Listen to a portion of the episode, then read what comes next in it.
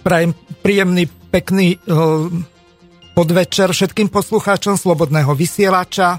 Pri mikrofóne je moderátor tejto relácie Miroslav Hazucha. Od techniky budem vás dnešnou reláciou sprevádzať pán Igor Lacko a zároveň vám chcem predstaviť okrem tradičného hostia Petra Zajaca-Vanku v relácii Ekonomická demokracia nášho odborníka na pôdohospodárstvo, bývalého exministra poľnohospodárstva, pána inžiniera Pavla Koncoša. Nech sa páči, môžete sa, pán Koncoš, ujať slova. Ďakujem pekne za privítanie a prajem pekný podvečer všetkým poslucháčom Slobodného vysielača. Som veľmi rád, že sa môžem zúčastniť tohto vysielania a svojou troškou prispieť k šíreniu slobodného slova. Ďakujem. Úvodné slovo bude mať aj pán Petr Zajac-Vanka, ktorý do určitej miery predstaví nášho hostia viac, lebo on s ním dlhšiu dobu spolupracuje. Nech sa páči, pán Peter. Dobrý podvečer, alebo dobrý večer, milí poslucháči Slobodného vysielača Čabanská Bystrica. Volajte ma odteraz len Zajac, už mám za sebou veľmi dobrú reláciu Vlk a Zajac, takže už nebudem ani inžinier, ani Peter, ani Vanka, ale hlavne pán Zajac alebo Zajac. Uh, som veľmi rád, že pokračujeme vo vysielaní o ekonomickej demokracii. V tomto prípade sa nám podarilo získať hostia vzácneho a odborného práve v tej problematike, ktorú sme preberali, teda ku družstevníctvu, ku kolektívnemu vlastníctvu, aj keď teda my hovoríme aj o zamestnaneckej samospráve ako takej. A pán inžinier Pavel Koncoš je bývalý minister poľnohospodárstva Slovenskej, vlády Slovenskej republiky. E, to už potom vy asi poviete, v ktorých rokoch to bolo. A je naozaj odborník vo poľnohospodárstve, pretože e, aj sám viedol vlastne e, družstevné organizácie. Spolu sme, dalo by sa povedať, v takej tej jednej linke lavičiari, tak by sme to mohli nazvať. Pán inžinier Koncoš so stranickou príslušnosťou donedávna, ja bez stranickej príslušnosti. A pretože sa budeme v tomto prípade viac zaoberať zamestnaneckou samosprávou a družstvami, tak bude vlastne pre nás odborníkom, hosťom, ktorý bude môcť o tejto problematike hovoriť viac, pretože my asi nie sme až tak zasvetení. Asi toľko, pán inžinier, že? Ja som rád, že ste spomenuli, že, aj, že som robil aj predsedu družstva. Bolo to štrnásť rokov, teda pomerne dlhé obdobie, a za ten čas som nadobudol naozaj bohaté skúsenosti v tzv. Družstevnej demokratii a v riadení podniku, kde nie len šéf rozhoduje, ale kde celé vedenie je nútené spolurozhodovať s členskou základňou, či už je to prostredníctvom členskej schôdze, alebo prostredníctvom predstavenstva družstva, alebo ďalších komisií, ktoré si členská schôdza alebo predstavenstvo vytvárajú. Musím povedať, že toto obdobie je pre mňa snáď najkrač, najkrajšie v celom mojom doterajšom živote a hlavne v aktívnom živote.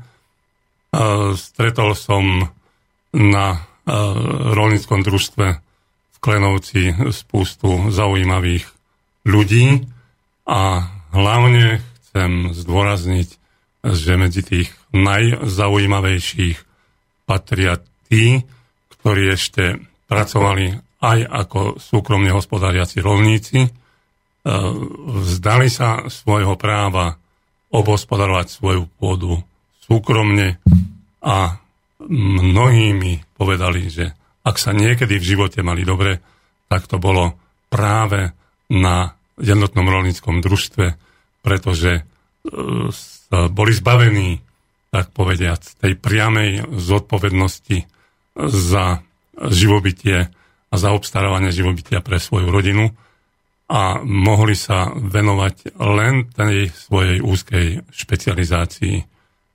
Takže nepoznám človeka, ktorý by konečnom dôsledku po, tých, po tej počiatočnej nevôli pri vstupe do družstva po niekoľkých rokoch povedal, že sa mu žije horšie ako počas súkromničenia. Chcel by som zdôrazniť ale, že ak hovoríme o družstevníctve, netreba zabúdať na priekopníkov družstevnej myšlienky, ktorí už v devätnástom storočí spolu vytvárali družstva, samozrejme najskôr peňažné a potom rôzneho ďalšieho typu. Nebol to len Samuel Jurkovič, ale boli to mnohí kňazi, mnohí učitelia, zdôrazním, že predovšetkým evanielickí, nechcem tu zanášať nejaké rozdeľovanie, ale určitý liberalizmus v myslení sa dostal na slovenský vidiek a vôbec do slovenského života práve s protestantizmom a, a s rozširovaním evangelickej cirkvi.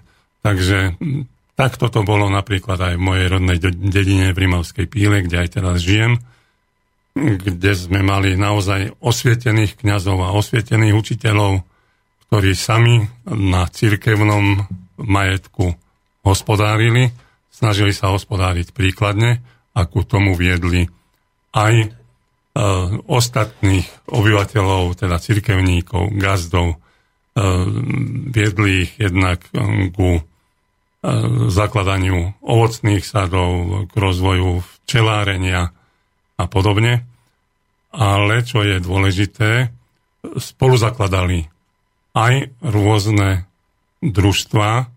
Ja neviem, pokiaľ som nedávno čítal kroniku tejto mojej rodnej obce, tak bolo tam založených až sedem rôznych družstiev, spomeniem len, ja neviem, potravné družstvo, peňažné družstvo, mliekárenské družstvo a niektoré ďalšie. Toto bola veľmi významná etapa rozvoja družstevníctva až do roku devätnásť päťdesiatjeden, myslím, kedy sa zrušila Ústredná rada družstiev zo zákona a samozrejme začal po štyridsiatom deviatom masívny rozvoj jednotných rolníckych družstiev. Pán Koncoš, tu vás na chvíľočku preruším. Zaujímalo by ma, ako vlastne to zakladanie tých poľnohospodárskych družstiev v tomto konkrétnom príklade J R D, čiže jednotných rolníckych družstiev, v tom Klenovci alebo po prípade v tej Rimavskej Píle začínalo. Boli ľudia proti tomu, aby vstupovali do tých jednotných rolníckych družstiev, alebo bol nejaký taký entuziazmus, že videli, že ľudia v iných obciach sa majú lepšie ako tí súkromne hospodariaci rolníci. Skúste nám o tomto tak porozprávať viacej, aby naši poslucháči mali jasno, že ako to s tým družstevníctvom skutočne bolo, pretože teraz skôr zažívame nejakú takú demagógiu, kde sa znevažuje to družstevníctvo v poľnohospodárstve, že to bola násilná kolektivizácia. Ako to vlastne bolo? Objektívne musím povedať, že aj, aj. tie podmienky v každej e, sedliackej či rolníckej rodine boli iné. A najprv sa v našej obci, ale bolo to tak aj inde, založilo menšinové družstvo. Môj otec bol zakladateľom tohto družstva, pretože vlastnil jedenásť hektárov poľnohospodárskej pôdy. Matka robila v obchode a v tom čase, keď sa masívne rozvíjal priemysel na Slovensku, aj na slovenskom vidieku, ubúdalo voľných pracovných síl, ktoré si mohli rolníci prenajímať pre poľnohospodárske práce. A tak, keďže samému sa na takejto výmere ťažko hospodárilo, jednoducho videl cestu v tom, že spolu s ostatnými podobnými vstúpi do rolníckeho družstva. Bolo ich len sedem či osem. Samozrejme, dostali do vienka aj obecný majetok, cirkevný majetok, takže mali sa čo obracať. Po dvoch, troch rokoch sa začalo zakladanie celoobecného družstva. No a tu tie prístupy boli rôzne. Musím povedať, že niektorí sa nedali nejak dlho lámať, pretože záťaž kontingentov v prvej polovici päťdesiatych rokov bola veľmi veľká, aby poslucháči a hlavne tí mladší rozumeli, čo sú to kontingenty, alebo čo boli kontingenty. Každý rolník na každý hektár poľnohospodárskej pôdy dostal predpis, čo musí predať štátu za štátne ceny z rastlinnej výroby, koľko obilia, koľko zemiakov a čo zo živočíšnej výroby, koľko mlieka, mesa podľa druhov a tak ďalej a tak ďalej. Pán Koncoš, tu vás tiež na chvíľočku preruším. Mohli by ste našim poslucháčom nejakým spôsobom, ak si pamätáte na tú dobu, ozrejmiť, aké vlastne boli tie výkupné ceny tých jednotlivých komodít. To znamená, koľko stál napríklad kilogram mesa, alebo celá kráva, za koľko sa predávala, alebo vol, alebo v podstate bík, podľa toho, že čo momentálne ten súkromne hospodáriaci rolník mal v stajni, taktiež vajcia, mlieko a tak ďalej. A viete to nejakým spôsobom porovnať s touto dobou? No... Um... Pravdu poviem, na túto otázku nie som pripravený. Ja som mal vtedy sedem či osem rokov, takže naozaj si nepamätám. Len pokiaľ som už robil predsedu družstva v Klenovci, tak klenovskí bývalí gazdovia spomínali, že metrák zemiakov predávali za osemnásť korún československých už po mene v päťdesiatom treťom roku. A museli ich ešte odviesť do skladu poľnohospodárskeho nákupu a zásobovania do Hnúšte. Takže to bola cena, ktorá naozaj nepokryla nejaké náklady a predpokladám, že tie ceny boli nízke aj v ostatných, za ostatné komodity a teda nezabezpečovala cena nejaký rozvoj toho súkromného hospodárenia a myslím si, že aj to bola jedna z príčin, že tí rolníci potom bez nejakého veľkého prehovárania väčšinou vstúpili do jednotného rolníckeho družstva a začali, teda podielali sa na hospodárení už v tejto forme. No teraz by sme prešli k tomu, ako vlastne bolo napríklad, čo sa týkalo tej poľnohospodárskej techniky, pretože pre kolektívne obrábanie, tak už sa to asi veľmi nedalo robiť takým spôsobom, že to bolo orané na koňoch, alebo po prípade na voloch a tak ďalej. Takže aké vlastne boli začiatky týchto poľnohospodárskych družstiev hneď po ich založení, čo sa týka poľnohospodárskej techniky? Odpoviem na túto otázku a potom by som dal slovo môjmu priateľovi, pánovi Zajacovi. Samozrejme, že v tom čase každý trochu lepší hospodár mal buď voľský alebo konský záprach a tie sa využívali pri obrábaní aj družstevných polí, ale zakladali sa strojné a traktorové stanice, kde sa nakupovali traktory, ostatná mechanizácia, neviem, mláťačky a mechanizačné práce na rolnických družstvách sa vykonávali práve prostredníctvom tejto mechanizácie. Až neskôr začali techniku, samozrejme s rozvojom výroby, ale aj s rozvojom dovozu poľnohospodárskej techniky, nakupovať i samotné družstva a strojné a traktorové stanice sa postupne preorientovali na inú oblasť, hlavne na mechanizáciu živočíšnej výroby, prípadne na poskytovanie služieb v iných oblastiach. Ďakujem vám za tieto úvodné slova v tejto prvej časti. Teraz by som poprosil o ďalší vstup Petra Vanku. No už sme sa dohodli, že Zajaca hádam, lebo to už, to už máme od minulej relácie takto zažité.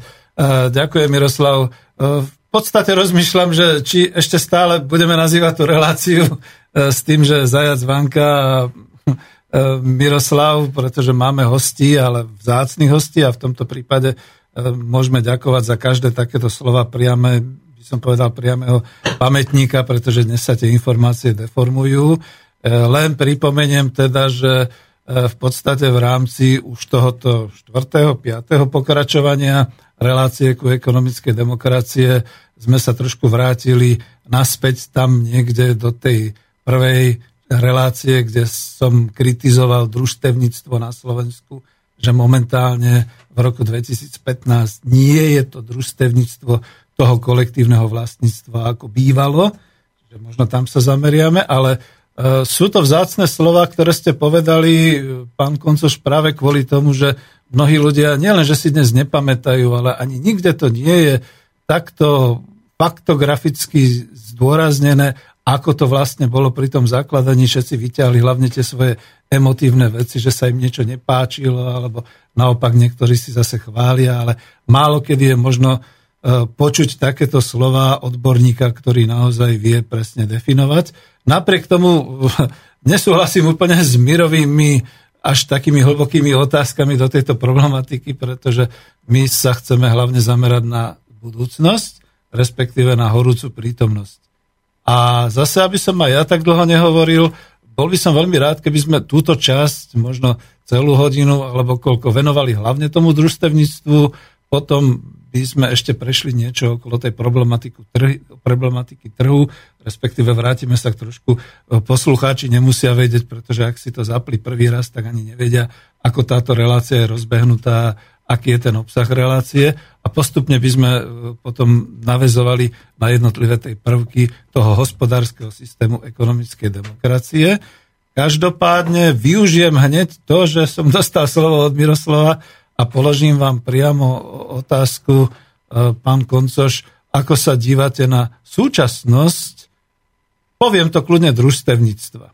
Ale než budete odpovedať, tak dám k tomu jeden malý komentár. Ja som tu vlastne hneď v tom prvom stretnutí, v tom prvom vysielaní kritizoval slovenské družstevníctvo, že vzhľadom teda k tomu transformačnému zákonu v roku devätnásťstodeväťdesiatdva, tuším, sa družstva museli pretransformovať na podielové družstva a to sa potom netýkalo už len poľnohospodárstva, ale aj celého družstevníctva.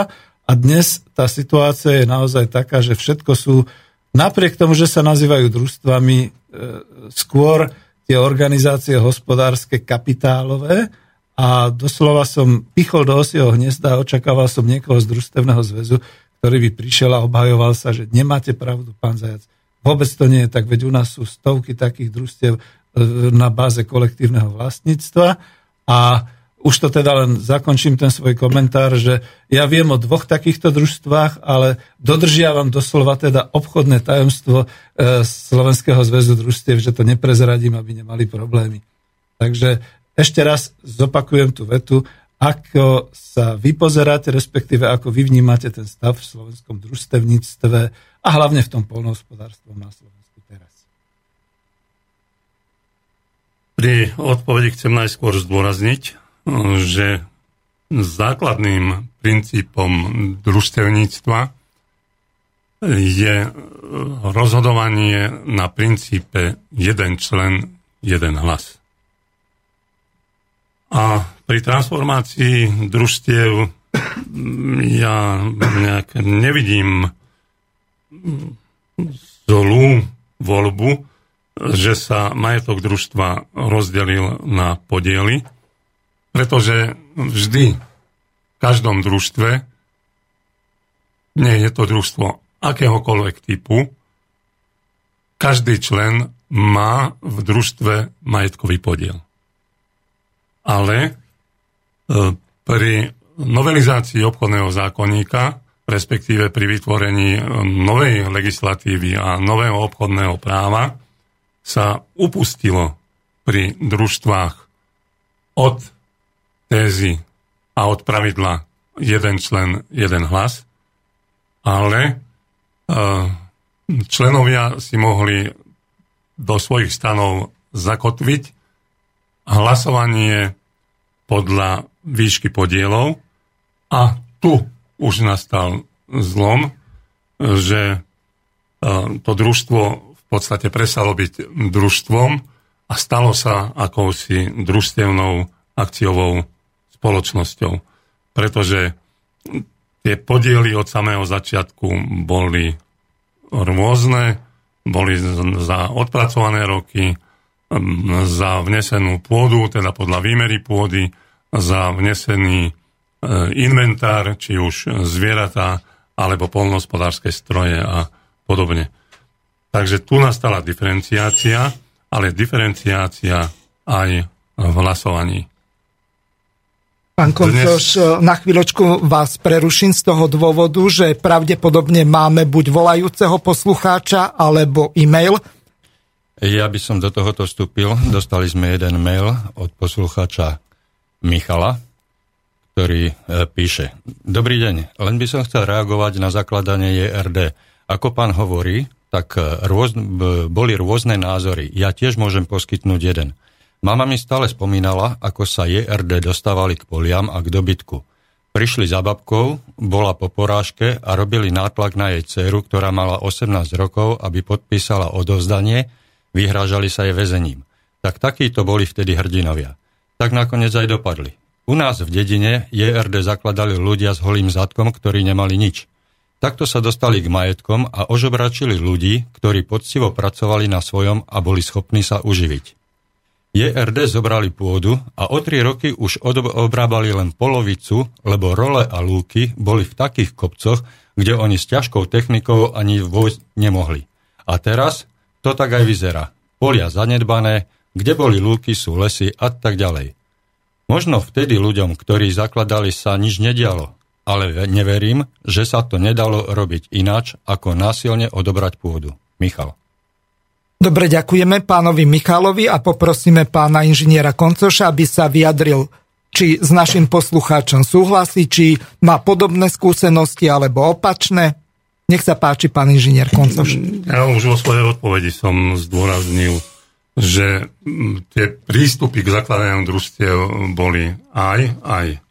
Pár ľudí vstúpilo na základe dobrovoľnosti a pár ľudí aj na základe takýchto, no, nazvem to otvorene, takéhoto nátlaku.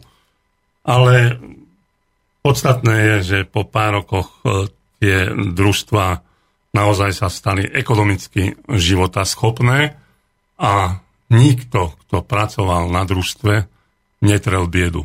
Nepoznám takého človeka. Samozrejme, že dnes nájsť odpoveď na otázku, ako by vyzeralo slovenské poľnohospodárstvo, ak by sa družstva typu jednotných rolníckych družstiev neboli zakladali, na to sa, myslím, ani odpovedať nedá. Takúto odpoveď nikto nenájde.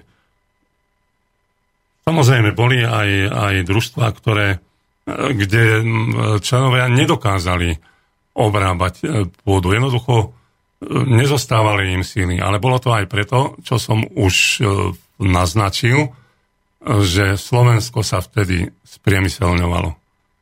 A pamätáme si na heslá železo, krv republiky a podobne. Takže strojárstvo bolo takým hlavným ťahuňom a to sa prejavilo aj pri rozhodovaní sa mladých ľudí, do akej školy pôjde. Ak, treba to objektívne povedať, ak jeho rodičia boli členy družstiev, nemal problém. Nikto ho nenútil ísť na poľnohospodársku školu, ale mohol si vybrať akúkoľvek školu inú a väčšinou si teda vyberali uh, remeslá alebo v tom čase strednú všeobecnú vzdelávaciu školu alebo iné odborné školy s maturitou. A mladí ľudia už vtedy neveľmi radi zostávali pracovať na družstve, lebo práca v poľnohospodárstve, či to bolo na gazdovstve alebo v družstve, vždy bola, myslím si, ťažšia ako v iných odvetviach. Môžem doplniť? Nech sa páči, Peter. E, možno ešte poslucháš na linke, ale každopádne ďakujeme. E, viete, je tá skúsenosť, že e, všetci spomínajú na staré krivdy. Lenže naozaj žijeme v dvadsiatom prvom storočí a staré krivdy sa prekryli novými krivdami a teraz je tu tá otázka, že dobre, tak dalo, dalo sa to všetko dohromady, tie družstva zrástli, poľnohospodárstvo Československej republiky mm-hmm. bolo vyspelé, ale po roku devätnásťstodeväťdesiat tu máme iný typ poľnohospodárstva, máme tu potravinovú nesebestačnosť, máme tu potravinovú nebezpečnosť, máme tu problémy s družstevníctvom v rámci Európskej únie, takže pozrime sa na to trošku pragmaticky. A na tú otázku skúsim aj ja odpovedať, ja viem, že som trošku za bojovníka v tej chvíli, ale Uh, otázka je taká, nezdá sa vám aj vy, poslucháči, a možno aj pánu Koncošovi položím tú otázku, že vlastne aký by bol vývoj toho slovenského poľnohospodárstva, keby nebolo toto združstevňovanie, veď to vidíme v západnej Európe. Fajn, dobre, západná Európa a poľnohospodárstvo v západnej Európe bez štátnych subvencií a bez mohutného subvencovania by vôbec neprežilo. To je prvá otázka. A druhá otázka, vzhľadom k tomu, že je postavené na všetkých tých finančných barličkách a že je tak rozdrobené, respektíve takýmto spôsobom manažované a riadené, tak sú tu práve tie problémy, ktoré teraz sú. Nadprodukcia sa rieši protestami, vylievaním mlieka v mestách, vzbúrou roľníkov, ktorí ešte zostali a dosť teda trpia. Nie sú v žiadnom prípade boháči, sú skôr tí, ktorí živoria a takýmto podobným spôsobom. A asi to by bolo aj to, tá slovenská cesta, keby nebolo združstevňovania. Fajn. Poprosím Igora Lacka, aby nám zahral nejakú peknú pesničku, a po ktorej budeme pokračovať.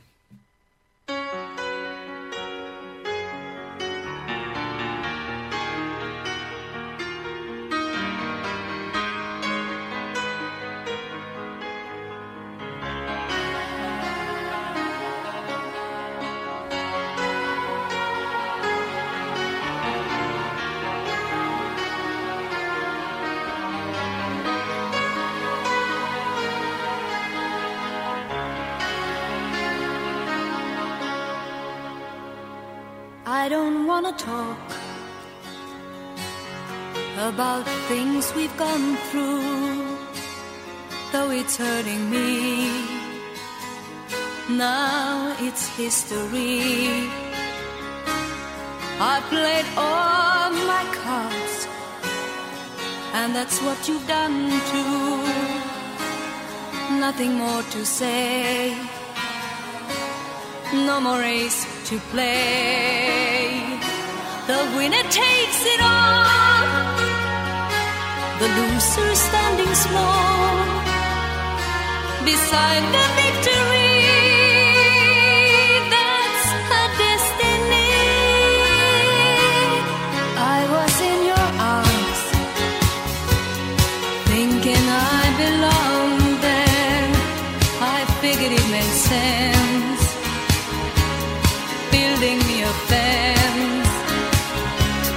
Building me a home, being thinking I'd be strong there, but I was a fool, laying by the rules.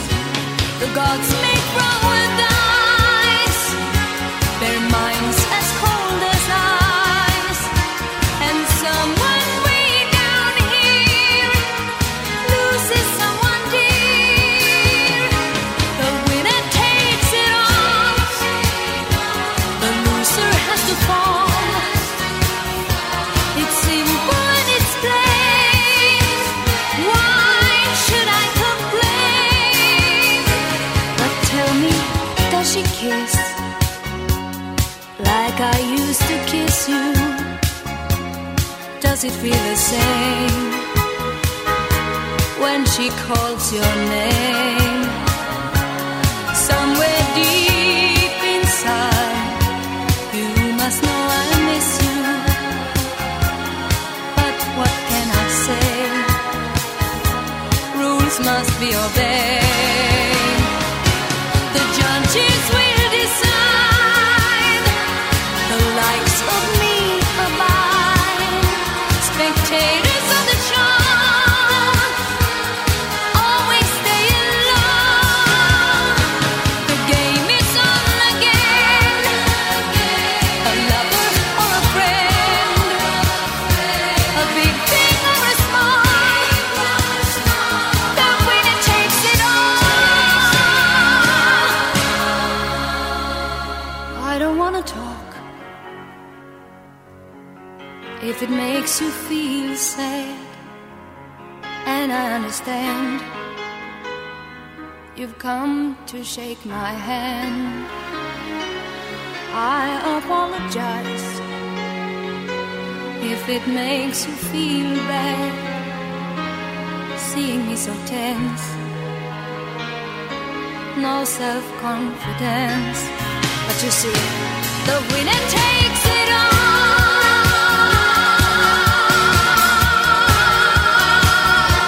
The winner takes it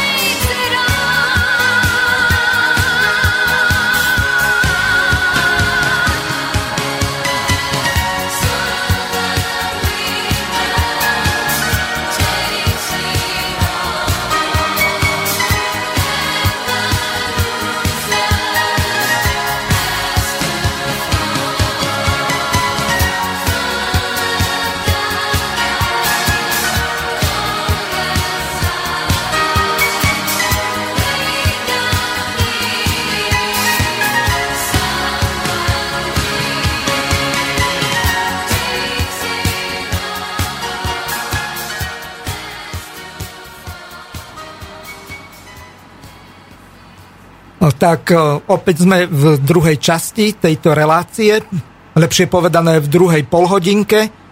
Budeme sa venovať družstevníctvu súčasnému. Pre pripomenutie našim poslucháčom tak zopakujem e-mailovú adresu studio zavináč slobodný vysielač bodka es ká a telefónne číslo priamo do štúdia je nula štyridsaťosem tristoosemdesiatjeden nula jeden nula jeden. Tak, ktorý máte záujem, môžete sa priamo na bývalého pána ministra pôdohospodárstva za vlády, ktorá tu bola v rokoch devätnásťstodeväťdesiatosem až dvetisícdva, ak si dobre pamätám. To znamená tá vláda, v ktorej bola es dé elka, tak v nej bol ministrom pôdohospodárstva náš dnešný host, pán inžinier Pavel Koncoš. Takže e, úvodom e, začnem s tým, že nadviažem na tú otázku toho poslucháča, ktorý nám hovoril o tom, že e, násilná kolektivizácia bola tu. Lenže ak si zase zoberieme, e, povedzme, e, Sevilskú oblasť a to pôdohospodárske družstvo Merinaleda, tak tam to bolo tiež niečo podobné. Tam odbory tvrdo zabojovali a nakoniec musela vláda vykúpiť poľnohospodárskú pôdu pre to poľnohospodárske družstvo. Takže bolo to správne aj povedzme v tom Španielsku, ak sa to takto dialo. Čo si o tom myslíte, pán inžinier? Ja by som chcel zdôrazniť, že Ak je človek menej majetný a nemá kapitál, tak nevyhnutne hľadá cestu v spájaní sa s ostatnými. Aj keď na Slovensku platí skôr heslo spolky čertové voľky, ale opäť príklad aj z tej mojej rodnej dediny. Medzi inými tam bolo založené mliekárenské družstvo, kde každý rolník mlieko predával, mal garantovaný odbyt a dostával zaplatené za množstvo tuku a množstvo bielkovín, ktoré to mlieko malo. Mliekárenské družstvo vyrábalo maslo a vyrábalo syry a predávalo tieto výrobky ďalej. Podobne je to v celej západnej Európe.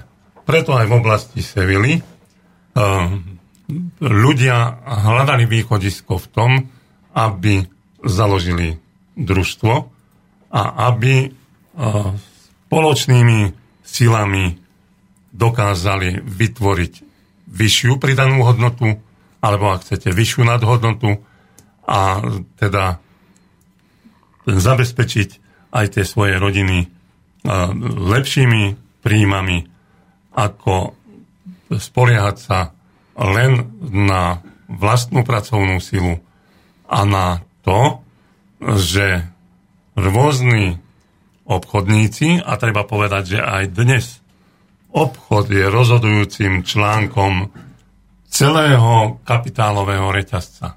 Obchod, ktorý je na konci pred spotrebiteľom, diktuje ceny pre spracovateľa a tým pádom aj pre výrobcu, v tomto prípade pre roľníka, ak zostane sám, ak zostanú spracovatelia ako individuálne podniky v súťaži s obchodnými reťazcami, z ktorých mnohé ovládajú viac ako dvadsaťpäť percent trhu s potravinami v Európe, nedokážu obstáť. Teda ak niekto chce súťažiť v tomto systéme voľného kapitalistického trhu, tak sa nevyhnutne musí kapitálovo spájať. Tu nepomôžu žiadne zákony, lebo každý zákon síce čo si prikazuje, ale každý zákon sa dá aj obísť. A vlastníci kapitálu obchodného, a myslím si, že nielen obchodného, sú veľmi dobrí majstri aj v obchádzaní týchto zákonov.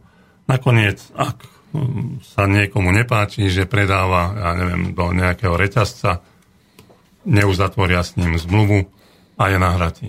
Komu predá? Kde predá? Takže preto to je veľmi dôležité, že v celej západnej Európe od Talianska cez Španielsko, Francúzsko, Dánsko, ďalšie štáty Beneluxu, Írsko je družstevníctvo toho typu, ktorý som spomínal, že aj u nás tu bolo až do roku devätnásťstopäťdesiatdva veľmi, veľmi rozvinuté. Na druhej strane naozaj u nás na Slovensku sa zanedbalo to spájanie výrobcov, prvovýrobcov v poľnohospodárstve do veľkých obchodných spoločností a chceme do obchodných družstiev, či už pri zásobovaní poľnohospodárskymi potrebami, alebo pri odbyte poľnohospodárskych výrobkov. Mal by som na vás ešte jednu dozásadnú otázku. Vy ste hovorili o nejakej družstevnej mliekarenskej spoločnosti. Ak si spomeniem, tak tuším, že to bolo za vášho nasledovníka, inžiniera Becíka, tak sa zavádzali tzv. Mliečne automaty, kde si ľudia mohli nakupovať krávské mlieko. Aký váš názor na tento model, že sa tie výrobky poľnohospodárske alebo dokonca suroviny predávali, to znamená nespracované mlieko, priamo spotrebiteľom. Čiže neboli tí poľnohospodári odkázaní ich predávať tým veľkým obchodným reťazcom. Čo si o tom myslíte, alebo aký je na to váš názor?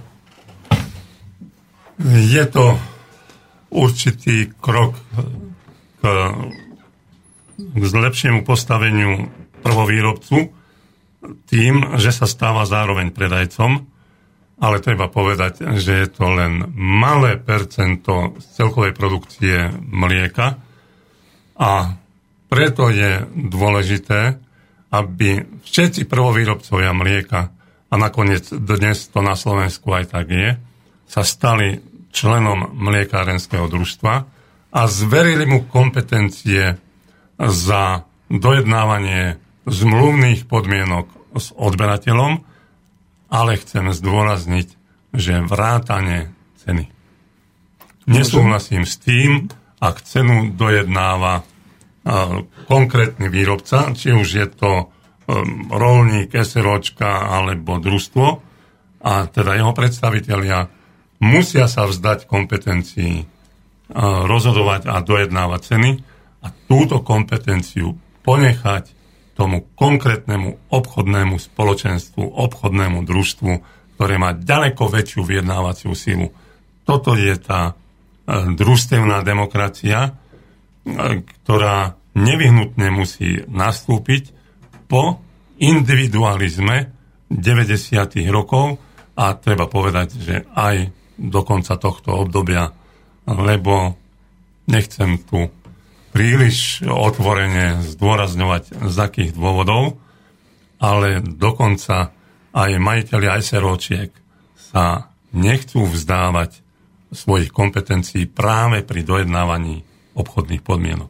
Môžem sa opýtať aj ja, páči, pán Koncoš, v podstate by nič nebránilo tomu, aby sa družstva dávali dohromady, čo sa týka tej časti služieb, to znamená nákupu, predaja a tak ďalej. Prečo vlastne na Slovensku nefungujú odbytové družstva?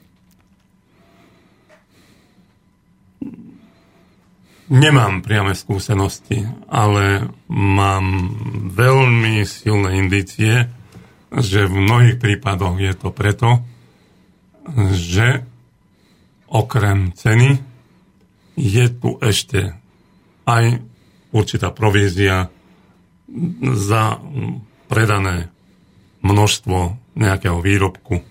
Takže toto je, toto je podľa mňa jedna veľká brzda. Ešte sa opýtam dodatočne, nie je to aj tým spôsobené, že vlastne naozaj tí predsedovia alebo tie predsedníctva družstiev e, sú skôr takými súkromnými vlastníkmi, ktorí hľadajú také tie najefektívnejšie ziskové cesty a nehľadajú tie nákladnejšie cesty združovania finančných prostriedkov alebo vôbec teda zdrojov k tomu, aby sami vytvárali e, tie predajné družstva, prípadne spoločný nákup a podobne. Uvediem len jeden príklad. Človek sa čuduje, kde všade vo treťom svete vznikali u tých prvovýrobcov rôzne združenia nákupu, techniky, rôzne združenia predaja, dokonca už majú aj logistiku morskú a podobne, všetky takéto veci pri exporte čaju, banánov a všeličoho. A my tu na Slovensku s takou obrovskou tradíciou družstevníctva nie sme schopní ani len jedno poriadne fungujúce odbytové družstvo založiť. Čo vy na to? Ja by som prerušil skôr, ako budete odpovedať. Máme tu telefón od poslucháča. Dobrý večer, prajem. Dobrý raz z Kyselského telefónu. Chcel by som len povedať, že sa mi to ozýva strašne za prvé. Áno, stiahneme. A za druhé... Je to lepšie? Je to mnoho lepšie.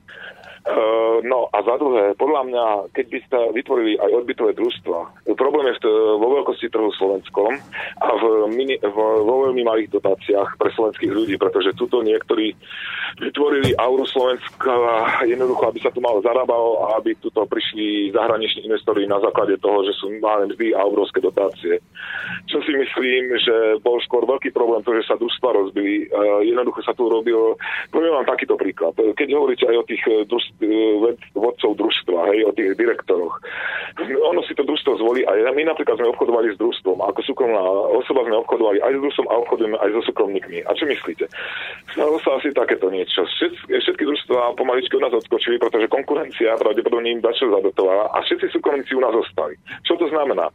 Že stačí, keď prídete za šéfom družstva a poviete mu, no pozri sa, túto síce máš lacnejšie, ale túto ti to ja dám o desať percent drahšie, ale spí desať percent napríklad dvadsať percent budem, teda nie z tých desať percent, ale budem ti dvadsať percent za to odvádzať.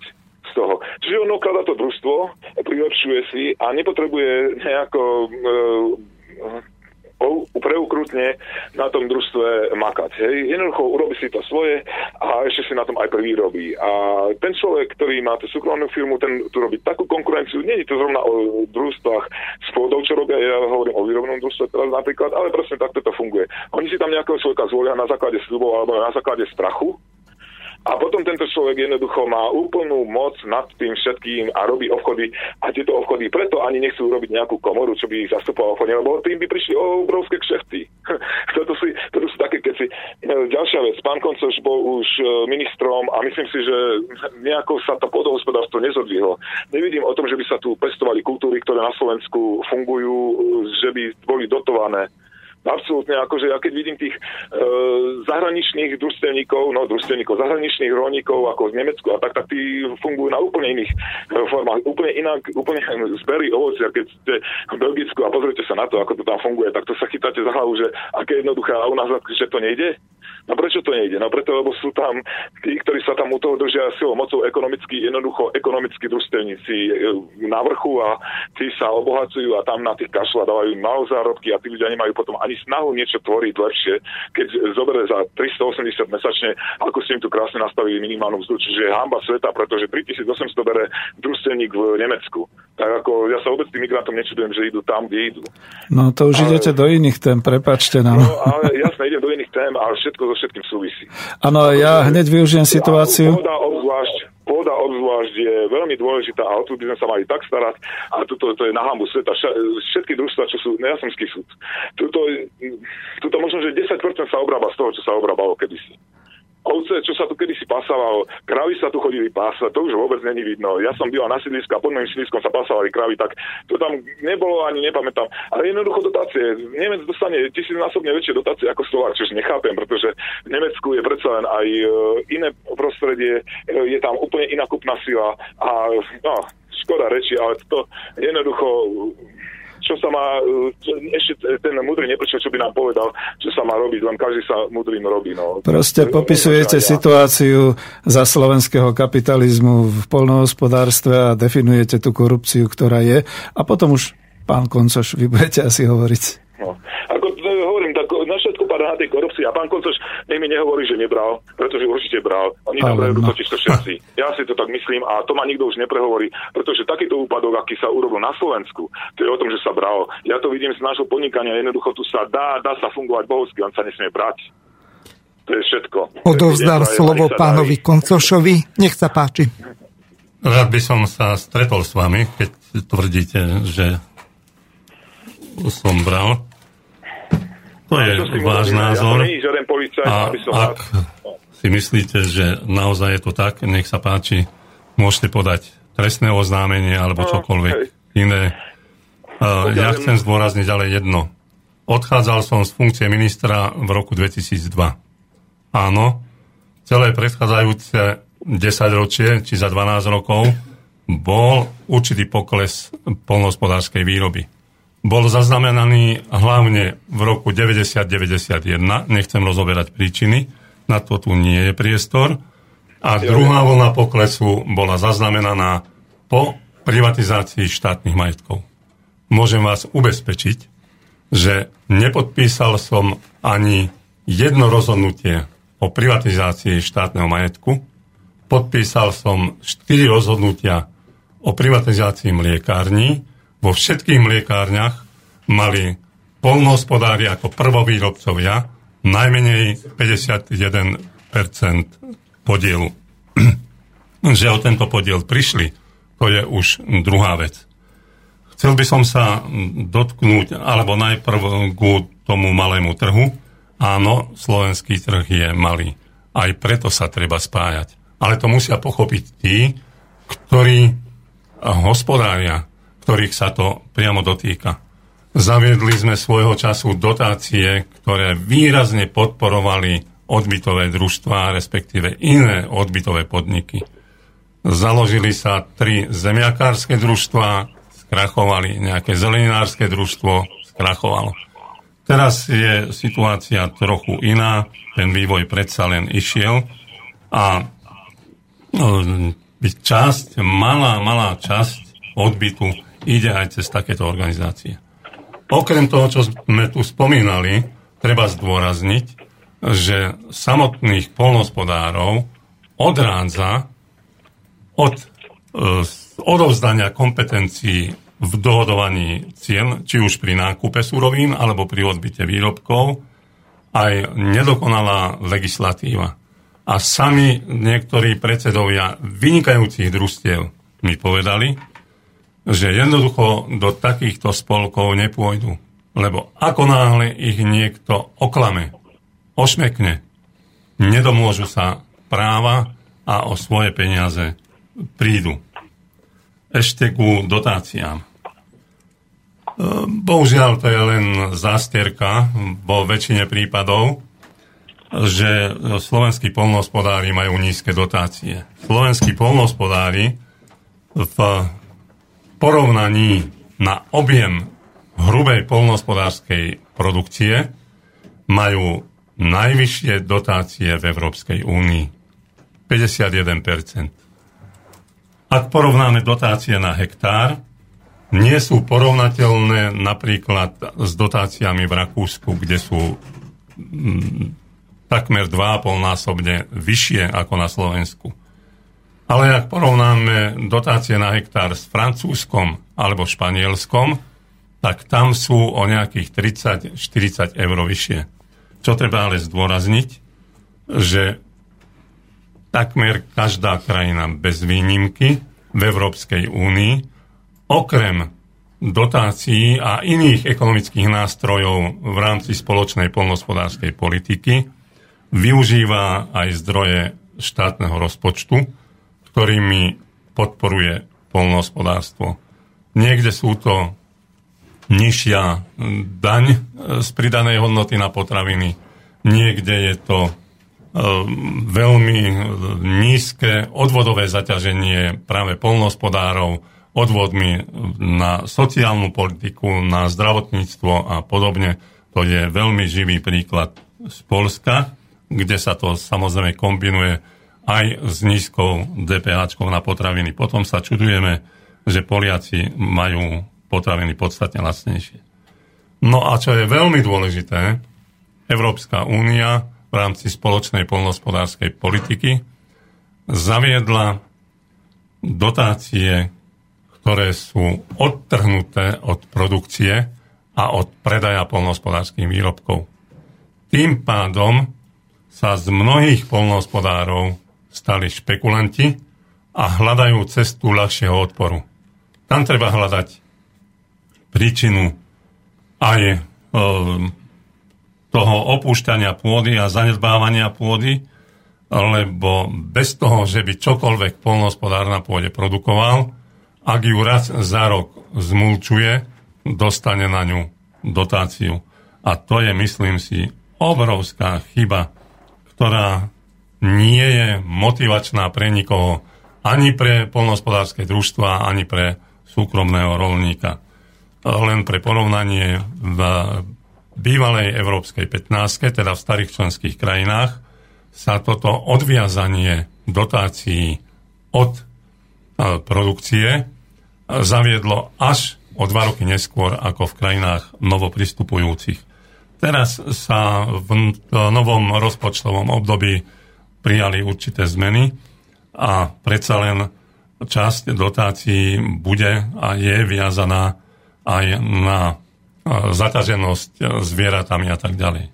A už len dodám, že pokiaľ som odchádzal z funkcie ministra v roku dvetisícdva, a to si môžete pozrieť akékoľvek štatistiky, u všetkých rozhodujúcich výrobkov rastlinej a živočíšnej výroby s výnimkou ovocia a zeleniny, nealkoholických nápojov a tabaku sme mali zabezpečenú sebestačnosť z vlastnej výroby na viac ako deväťdesiat percent. Opakujem, u všetkých rozhodujúcich poľnohospodárskych výrobkov a potravín sme mali z vlastnej výroby zabezpečenú sebestačnosť na viac ako deväťdesiat percent. Dnes u niektorých komodít je to niekde na úrovni štyridsať percent, niekde na úrovni šesťdesiat percent. Ďakujem. Ja ďakujem tiež pánovi inžinierovi Koncošovi. Neviem, že či pánovi poslucháčovi telefonujúcemu do štúdia zodpovedal dostatočne. V každom prípade by som chcel poprosiť poslucháčov, aby položili konkrétnu otázku, lebo nejaké, na nejaké konštatovanie sa veľmi ťažko odpoveda. Poprosím Igora Lacka, aby nám zase niečo pekné zahral a po krátkej hudobnej prestávke budeme pokračovať.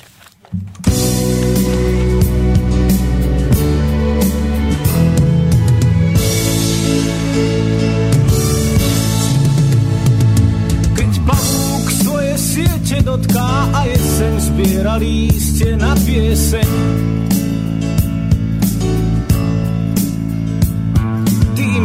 v diaľke ako bodka a najstudenší vietor vanie sen. Keď pavúk svoje siete dotká a jeseň má už pieseň v rukáve, tu na stene len tvoja fotka pripomína mi leto prchavé.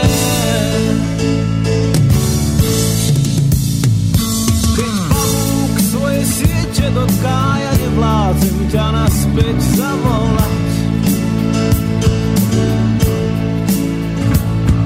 Slivota je nekonečne krotká a slnko nevládze už na to hriať. Keď pavúk svoje siete dotká, tak trocha vždy sa naspäť zadíva. A tvoja malá čierna fotka už možno vôbec nie je pravdivá.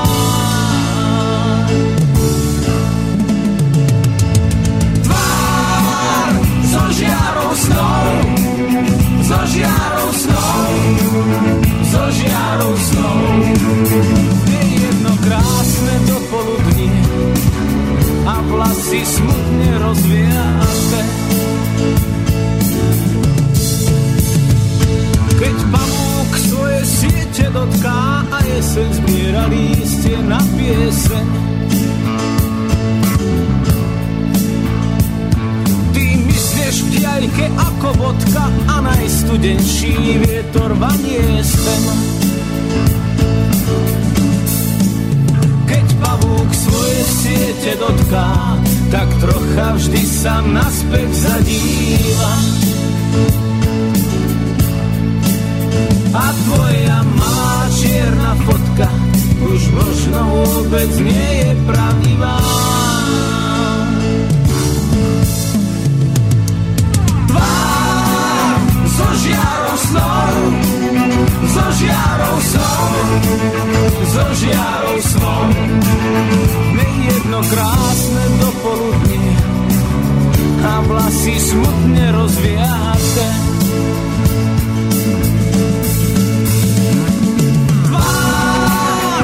So žiarou snou, so žiarou snou, so žiarou snou. Nejedno krásne dopoludnie a vlasy smutne rozviaté. Nejedno krásne dopoludnie a vlasy smutne rozviaté. Keď pavúk svoje siete dotká, svoje siete dotká, keď pavúk svoje siete dotká. Dobre. O, tak pokračujeme ďalej.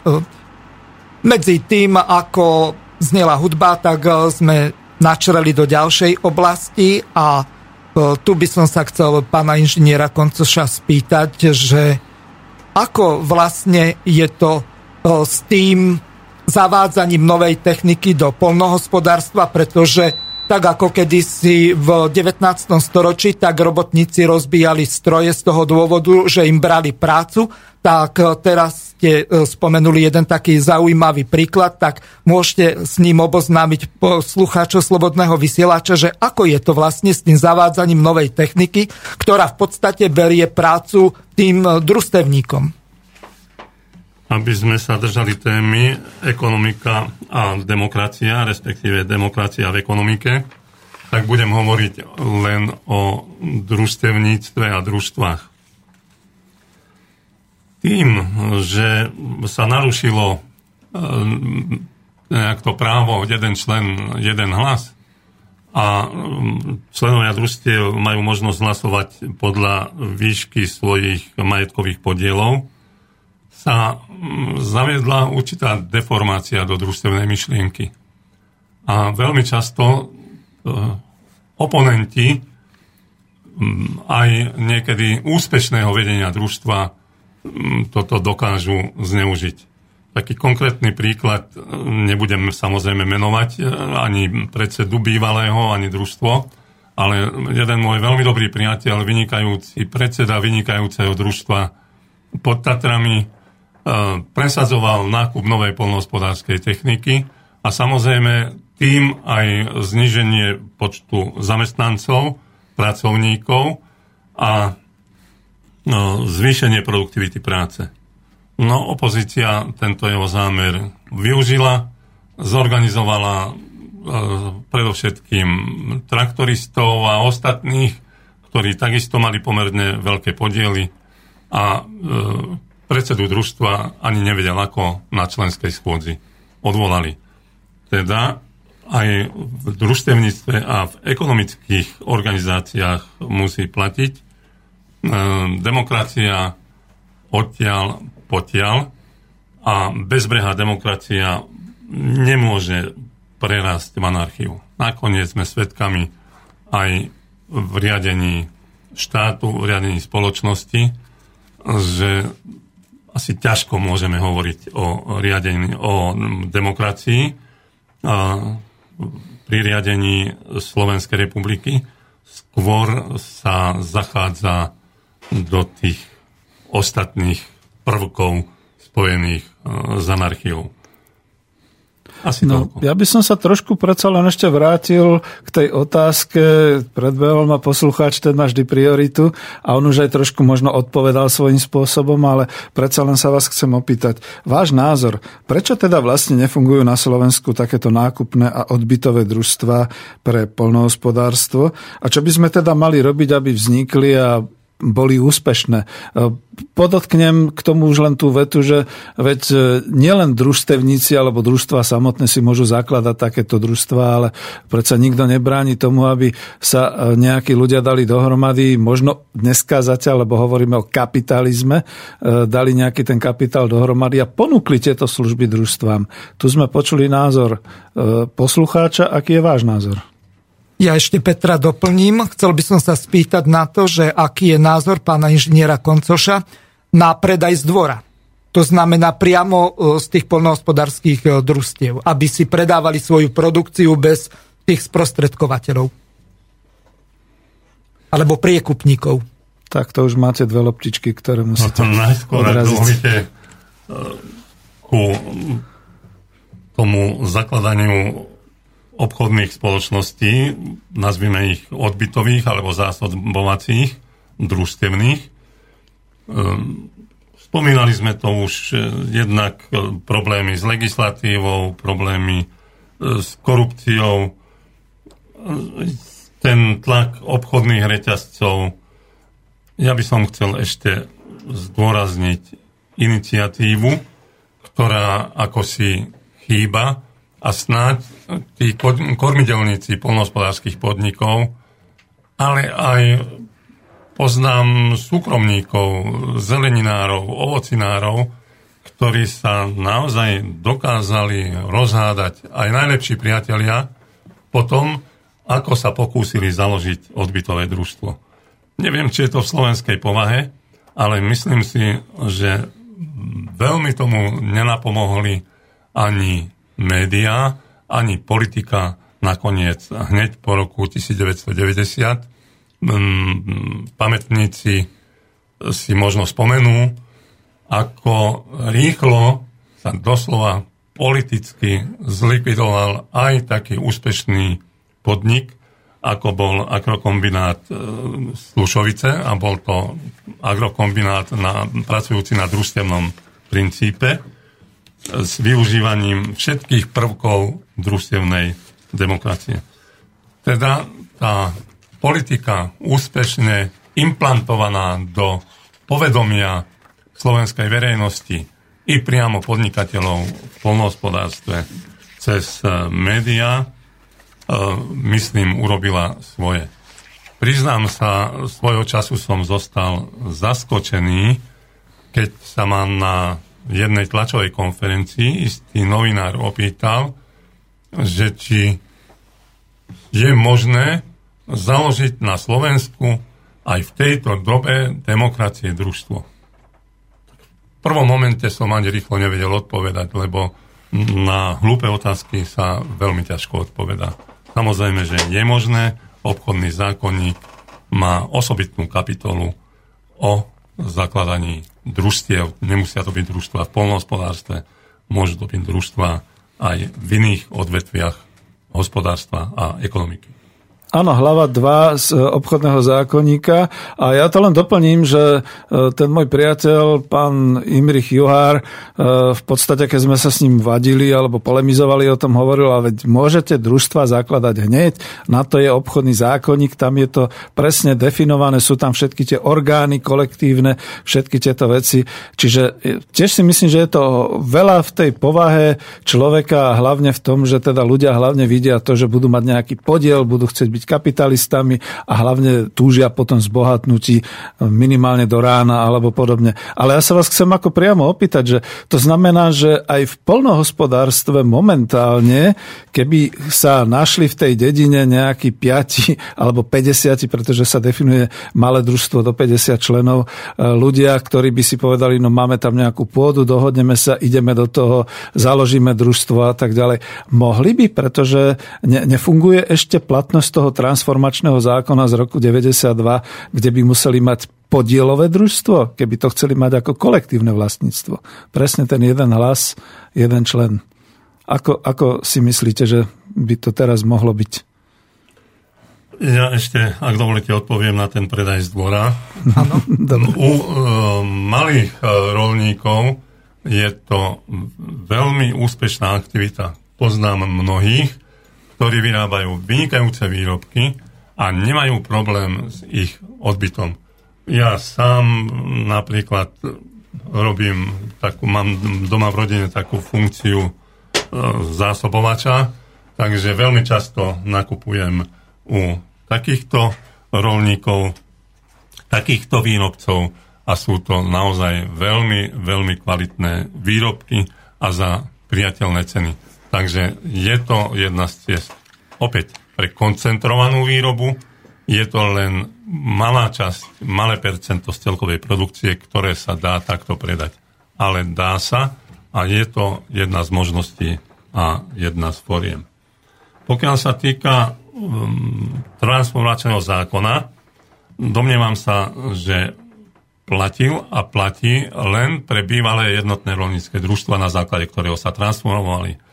Pre novozaložené družstvá e, je tu obchodný zákonník, ktorého sa treba dotýkať.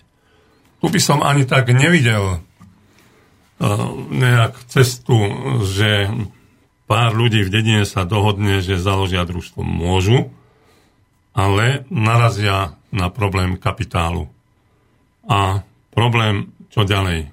Odkiaľ zobrať kapitál na nákup strojov, na nákup zvierat, ako začať a odkiaľ začať. Dotácie na takéto začiatky v podnikaní platia pre malých farmárov, ale už nie pre nejaké spoločenstva. Aj tam by som mohol trochu kriticky sa vyjadriť, ale nie je toto témou dnešnej relácie. Takže tu by som skôr videl, aby sa do družstiev spolčili vlastníci pôdy a aby ako členovia pozemkového družstva alebo družstva vlastníkov pôdy, presnejšie povedané, dojednávali podmienky o nájme týchto poľnohospodárskych podnikov. Jednak, ak sa združia viacerí, môžu si najať právnika, ktorý im tú ponúkanú zmluvu od obhospodárovateľa pôdy kvalifikovane posúdi a nemusia sa nechať ošmeknúť, ako je to v mnohých prípadoch. A tiež treba zdôrazniť, že aj výška nájomného by mohla byť v mnohých prípadoch celkom iná, ak by vyjednával zástupca takéhoto spoločenstva vlastníkov pôdy, ako keď každý z nich vyjednáva s nájomcom e, sám individuálne. Ja to hneď e, na to nadviažem a prepáč, Miro, že teraz trošku preberám iniciatívu, lebo toto, toto presne je do tej praxe. Takže, pán Koncoš, povedzme, že naozaj je to tak, že poznám nejakých tridsať alebo neviem sto vlastníkov pôdy v nejakom tom okrese alebo proste na nejakej tej obecnej úrovni alebo podobne. Pozerali sme si katastrálne mapy, vidíme, že sa to dá dať dohromady a vieme, že títo ľudia nikdy nebudú budú pracovať na pôde, pretože už sú niekde úplne inde, ale sú vlastníkmi. Zdedili to a podobným spôsobom. To znamená, ja keď s nimi nadviažem kontakt a sám si teda dohodnem, povedzme naozaj tých päťdesiat ľudí a začneme, povedzme naozaj som taký entuziasta, mám dvadsaťpäť rokov, som asi dva roky nezamestnaný a chcem sa nejako živiť, chcem si založiť rodinu, tak začnem jednoducho robiť niečo také, ako robili moji pradedovia, začnem pestovať, začnem to predávať a podobné spôsoby. Samozrejme, nechcem tým konkurovať nejakým tým veľkým družstevným organizáciám a podobne. Je možná takáto cesta, že v takom prípade to družstvo si môže zobrať do prenájmu od tých vlastníkov pôdu a pracovať, lebo však presne definujeme, toto je kolektívne vlastníctvo a zároveň má v prenájme tú pôdu tých vlastníkov. Tam sa nedeje ešte nič zlého, pokiaľ budú vlastne mať ten prenájom ako nejaký náklad v rámci tej produkcie. Bolo by to možné na Slovensku? Bolo by to možné, aj keď treba zdôrazniť, stáva sa to čoraz ťažšie. Bohužiaľ, pôvodní vlastníci pôdy, ako hovoríte, z dedín odišli, odsťahovali sa, zamestnali sa v úplne iných odvetviach a stratili vzťah k dedovizni. Stratili ku pôde vzťah. A prišiel kto si, kto mal peniaze, kúpil pôdu a dnes na mnohých obciach sú vlastníci, ktorí sú bohvie odkiaľ, mm-hmm. ale vlastnia väčšinu alebo aspoň veľkú časť poľnohospodárskej pôdy v danom katastri. A už to máme dovolené, pretože som počul ministra hospodárstva, tuším, ktorý hovoril, že nemôžu ešte cudzinci vlastniť. Ja nehovorím o cudzincoch, aj Aha. keď aj tak tam to nikto nemá, nevie zmapovať, lebo tam išli skryté nákupy, ale hovorím o slovenskom kapitále, o slovenských vlastníkoch kapitálu, ktorí sa vrhli na nákup pôdy. Mnohí naozaj z takých primitívnych dôvodov, lebo začali sa budovať plynové biostanice, bioplynky na výrobu energie a mysleli si, že toto bude zlaté tela, ktoré, alebo zlatá sliepka, ktorá im bude znášať zlaté vajcia a tak sa vrhli do, do skupovania pôdy, do skupovania celých podnikov a podobne.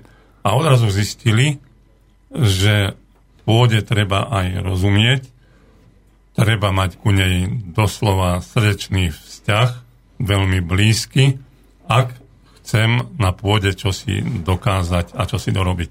Je Ďakujem. To vždy práca so živým materiálom. Ďakujem okay. pánovi inžinierovi Koncošovi. Poslucháčov by som chcel týmto vyzvať, aby využili príležitosť obrátiť sa na bývalého ministra pôdohospodárstva, pána inžiniera Koncoša, a aby buď písali e-maily na známu telefónnu adres, pardon, e-mailovú adresu studio zavináč slobodný vysielač bodka es ká alebo aby priamo volali do štúdia na číslo nula štyridsaťosem tristoosemdesiatjeden nula jeden nula jeden. Čo sa týka týchto vecí, tak budeme pokračovať po krátkej prestávke.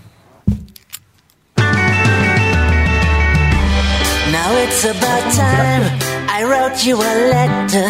Hey baby, it's me. For worse or for better, got nothing to waste. In pace for another lane. No loss, only gain. I know all we had has dried like the desert. Stains from the sand still on my t-shirt. And I crave a drink of heavenly cool, cool rain. And after all, you were the greatest. After all, I did my best. There is nothing to regret, big or small. Mm-hmm. After all, there wasn't a loophole. We were bound to take the fall. Life goes on and on.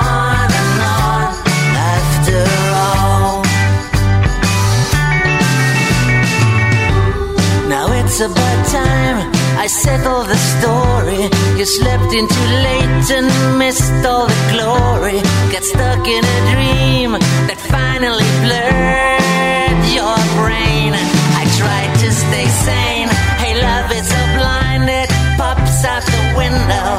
But now I will find teardrops on my pillow as I raise a glass of heavenly cool champagne. You were the greatest. After all, I did my best. There is nothing to regret, large or small. Oh no. After all, be through any keyhole, and you'll see we were bound to fall. Life goes on and on and on. After all. Uh-huh. On and on and on. After all, after all. And after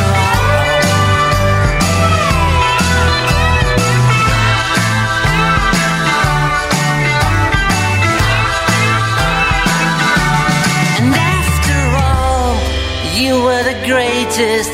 After all, I did my best. There is nothing to regret, big or small. No, no, no. After all, there wasn't a loophole.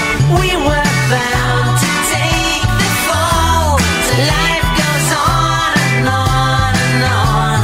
After all, mm-hmm. Life goes on and on and on. After all.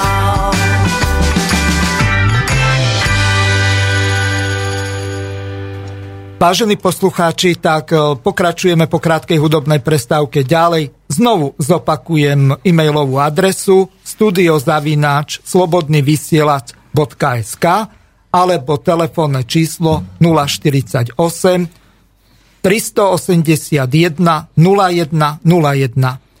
Takže odovzdávam slovo pánovi inžinierovi Koncošovi, nech pokračujeme ďalej v tej téme týkajúcej sa pôdohospodárstva, lebo v tej ďalšej časti sa zaoberáme ďalšou časťou, ktorá už nebude zameraná len na pôdohospodárstvo alebo poľnohospodárstvo, ale aj na správu lesov alebo urbárov a tak ďalej. Takže v tejto časti sa ešte budeme venovať tomu poľnohospodárstvu, tak nech sa páči.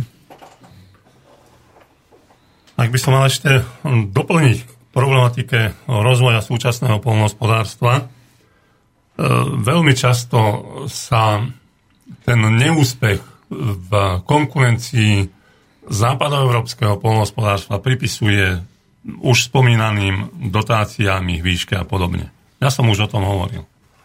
Ja by som chcel ale zdôrazniť, že snáď nikde v starých členských krajinách Európskej pätnástky nie je tak bezbreho neobmedzený trh s potravinami, s poľnohospodárskymi výrobkami ako u nás.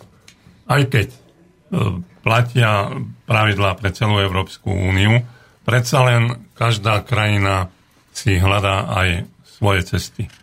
A dovolím si tvrdiť, že voľný trh v poľnohospodárstve je cesta do pekla, ktorá priviedla do pekla aj slovenské poľnohospodárstvo. A dnes bez zásahov do regulácie trhu v rámci celej Európskej únii a bez podielu štátu na rozvoji a, a obnove poľnohospodárstva, lebo dnes o rozvoji ťažko hovoriť, len o obnove, sa nepohneme z miesta. Vidieť to aj teraz pri protestoch aj západoeurópskych a predovšetkým západoeurópskych výrobcov mlieka. Ako náhle sa zrušili kvóty na výrobu mlieka a začal aj v tomto odvetví pôsobiť voľný trh, doslova pre niektorých sa stal tento voľný trh peklom. Museli predať kravy, alebo musia ich jednoducho zlikvidovať, a tým likvidujú svoju živnosť. Mám signál o tom, že máme nejakú otázku poslucháča, tak nás zaujíma, že čo sa náš poslucháč konkrétne chce spýtať nášho hostia, pána inžiniera Koncoša. Konkrétne poslucháč Andrej sa pýta: Dobrý deň, čo sa stalo od roku dvetisícdva doteraz, že naša sebestačnosť vo výrobe potravín sa tak dramaticky znížila? Zmenila sa politika EÚ? Aká je prognoza do budúcnosti najbližších desať rokov? Ďakujem za otázku. V roku dvetisícdva sme ešte neboli členskou krajinou Európskej únie. Samozrejme, už vtedy platili určité pravidlá voľného trhu, ktoré sme cítili, teda cítili poľnohospodári a potravinári, že ich to začína dosť gňaviť. Treba povedať, že tá ekonomická sila západoeurópskych poľnohospodárov a hlavne potravinárskych kombinátov, ktoré sú väčšinou na družstevnom princípe, je úžasná a je podstatne, podstatne vyššia ako ekonomická sila našich poľnohospodárov. Už v predchádzajúcich vstupoch som naznačil, že rozhodujúce, rozhodujúce, rozhodujúcim článkom pri regulácii, ak tak možno povedať, trhu s potravinami sú obchodné reťazce. Kapitálová sila týchto spoločností je taká, že s ňou slovenskí poľnohospodári jednoducho nemôžu súťažiť. Na druhej strane opäť sa vraciam k spoločnej poľnohospodárskej politike, ktorá má dva metre.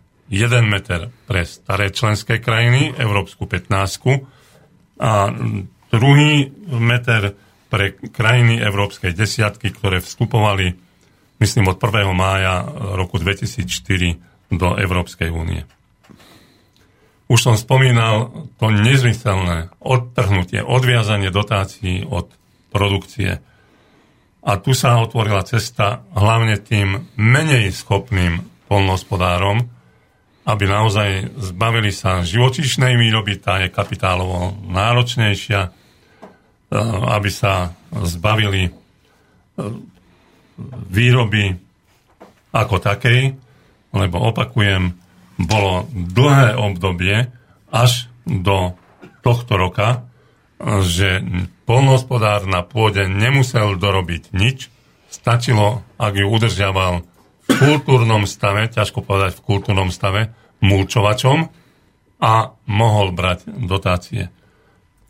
Západoeurópski poľnohospodári tým, že ekonomicky, ich ekonomická sila je vyššia a majú organizovaný aj trh s potravinami, predsa len odolávali tomu tlaku obchodných reťazcov, reťazcov dlhšie.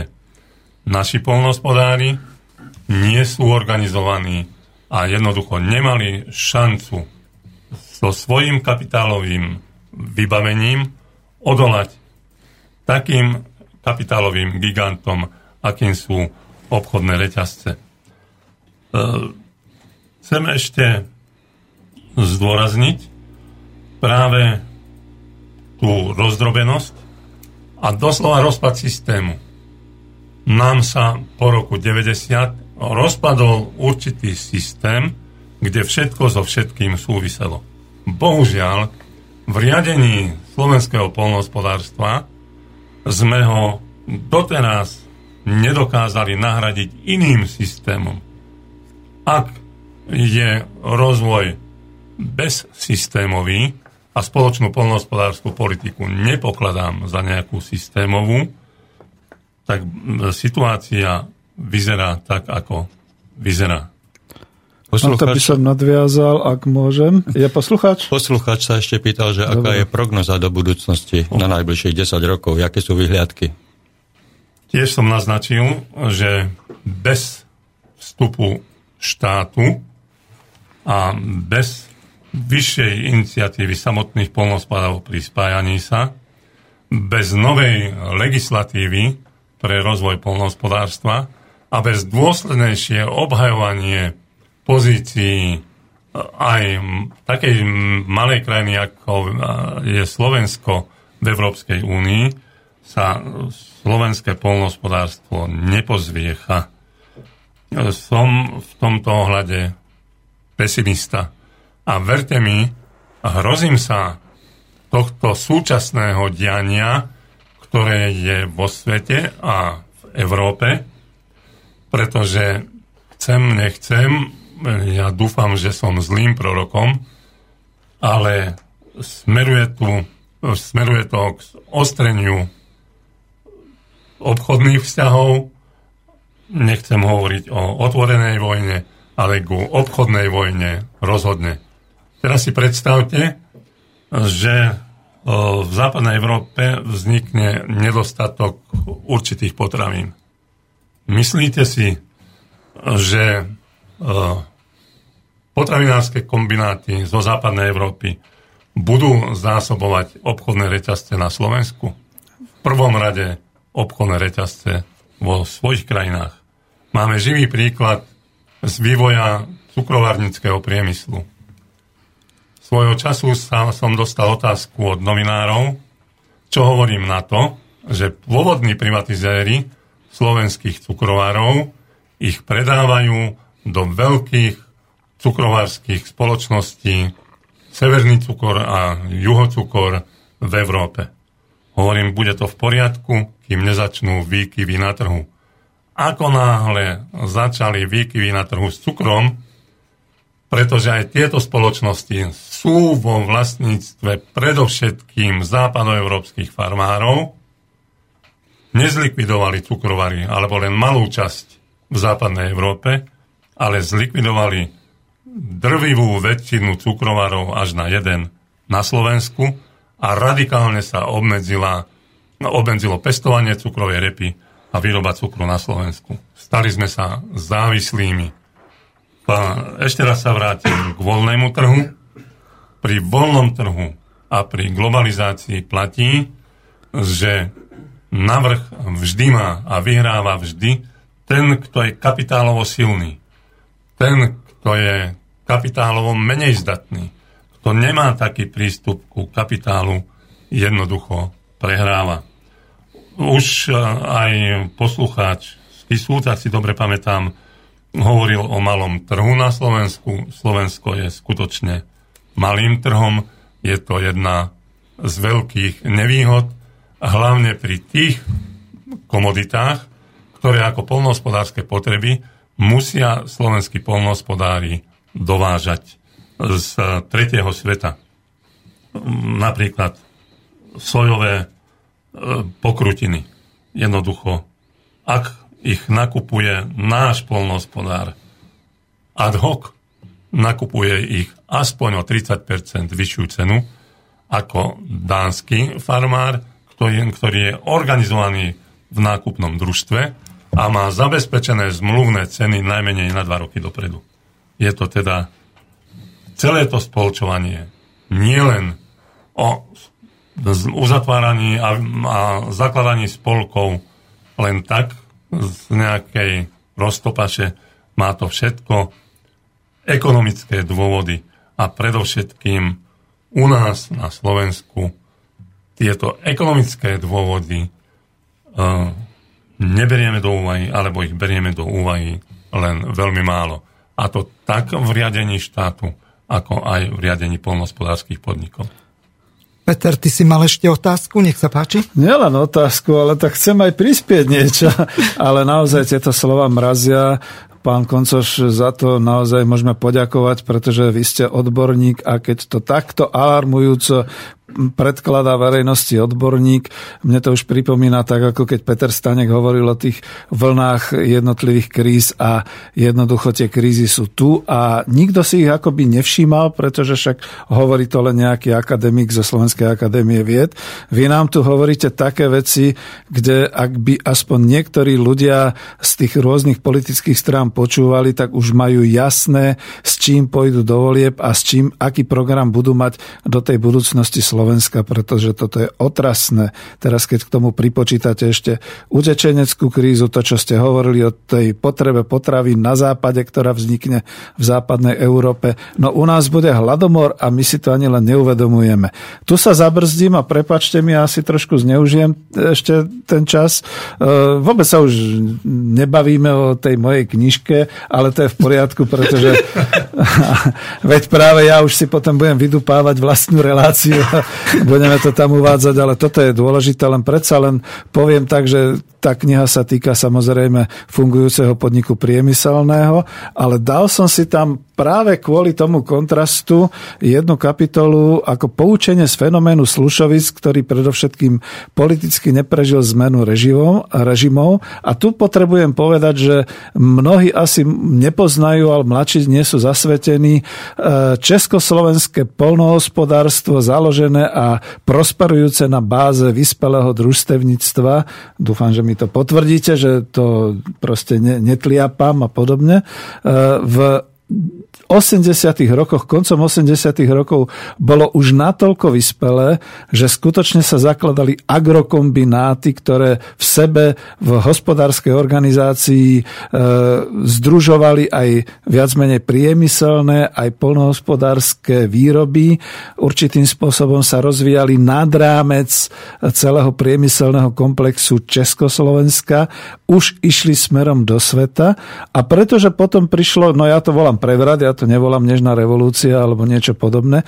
Potom po prevrate došlo k tomu, že politicky boli likvidované tie najvyspelejšie agrokombináty a teda aj Slušovice a jé zet dé Slušovice tam na Morave e, pri Zlíne, kľudne si musíme povedať, takže v päťdesiatych šesťdesiatych rokoch jedna z tých najmenej prosperujúcich a najubohejších družstiev v tých koncom tých osemdesiatych rokov dosahovalo obrovské úspechy a dnešnými slovami aj zisky. Bol to fenomén kapitalistického podniku za socializmu a zároveň po prevrate sa zrazu z neho stal komunistický podnik uprostred budúceho kapitalizmu, tak bol zlikvidovaný. A len mi dovolte pár slov, ktoré som tam napísal. Všetky tieto výkony sa vo výsledku odrážali na výplatných páskach členov družstva. Kým inde družstevníci doslova živorili na minimálnych platoch, no tak to neviem, odkiaľ som zobral, potom poviem. Tu sa rolníci mohli pochváliť vyššími platmi a robotníci v najpref- ako robotníci v najpreferovanejších priemyselných odvetviach a v baníctve. Za odvedenú prácu členovia družstva dostávali na danú dobu skutočne nadštandardné platy. jé er dé Slušovice boli družstvom, kde bolo čo závidieť a aj úprimne obdivovať, napríklad úroveň technického rozvoja či kvalitu ich poľnohospodárskych produktov. Viem, odkiaľ to mám. Ďakujem pani Gizele Mihálíkovej, treba povedať ten prameň. Ona si dala tú námahu a spísala naozaj takú veľmi peknú brožúru o Slušoviciach. A ja k tomu už len doplním to, že pamätám sa, pretože som bol exportérom, my sme naše agrokomplexy chceli vyvážať do sveta. My sme mali nakročené na to, aby sme boli poľnohospodárskou exportnou veľmocou práve v týchto veciach a pozrite sa, kde sme dopadli. Pán Koncoš, neviem, tliapam? Nemám pravdu? Chcem zdôrazniť, že cesta agrokombinátov môže byť práve tou určitou záchranou pre slovenské poľnohospodárstvo. Bohužiaľ, takmer všetok potravinársky priemysel, až na výnimky, je v rukách západného kapitálu a alebo kapitálu, ktorý nemá o poltravinárstve, o poľnohospodárstve ani šajnu. A takto sa samozrejme aj stáva k tomu majetku a k tomuto riadeniu podnikov. Napríklad, budem konkrétny, stavy ošípaných klesli na takú nízku úroveň, že v podstate každé tretie kilo mesa, každá tretia klobása, obrazne povedané, ktorú zjeme na Slovensku, je z dovozu. Ale na Slovensku okrem malých bytunkov nemáme jeden slušný mesokombinát. A tak tí chovatelia ošípaných, ktorí ešte zostali a ktorým musím povedať veľmi významne zlepšili svoje chovateľské výsledky, väčšinu dochovaných ošípaných nepredávajú slovenským mesiarom, ale predávajú do Poľska a do Maďarska. Sami nie sú schopní založiť nový bytúnok, ale štát by mal byť v tomto, musí byť v tomto nápomocný.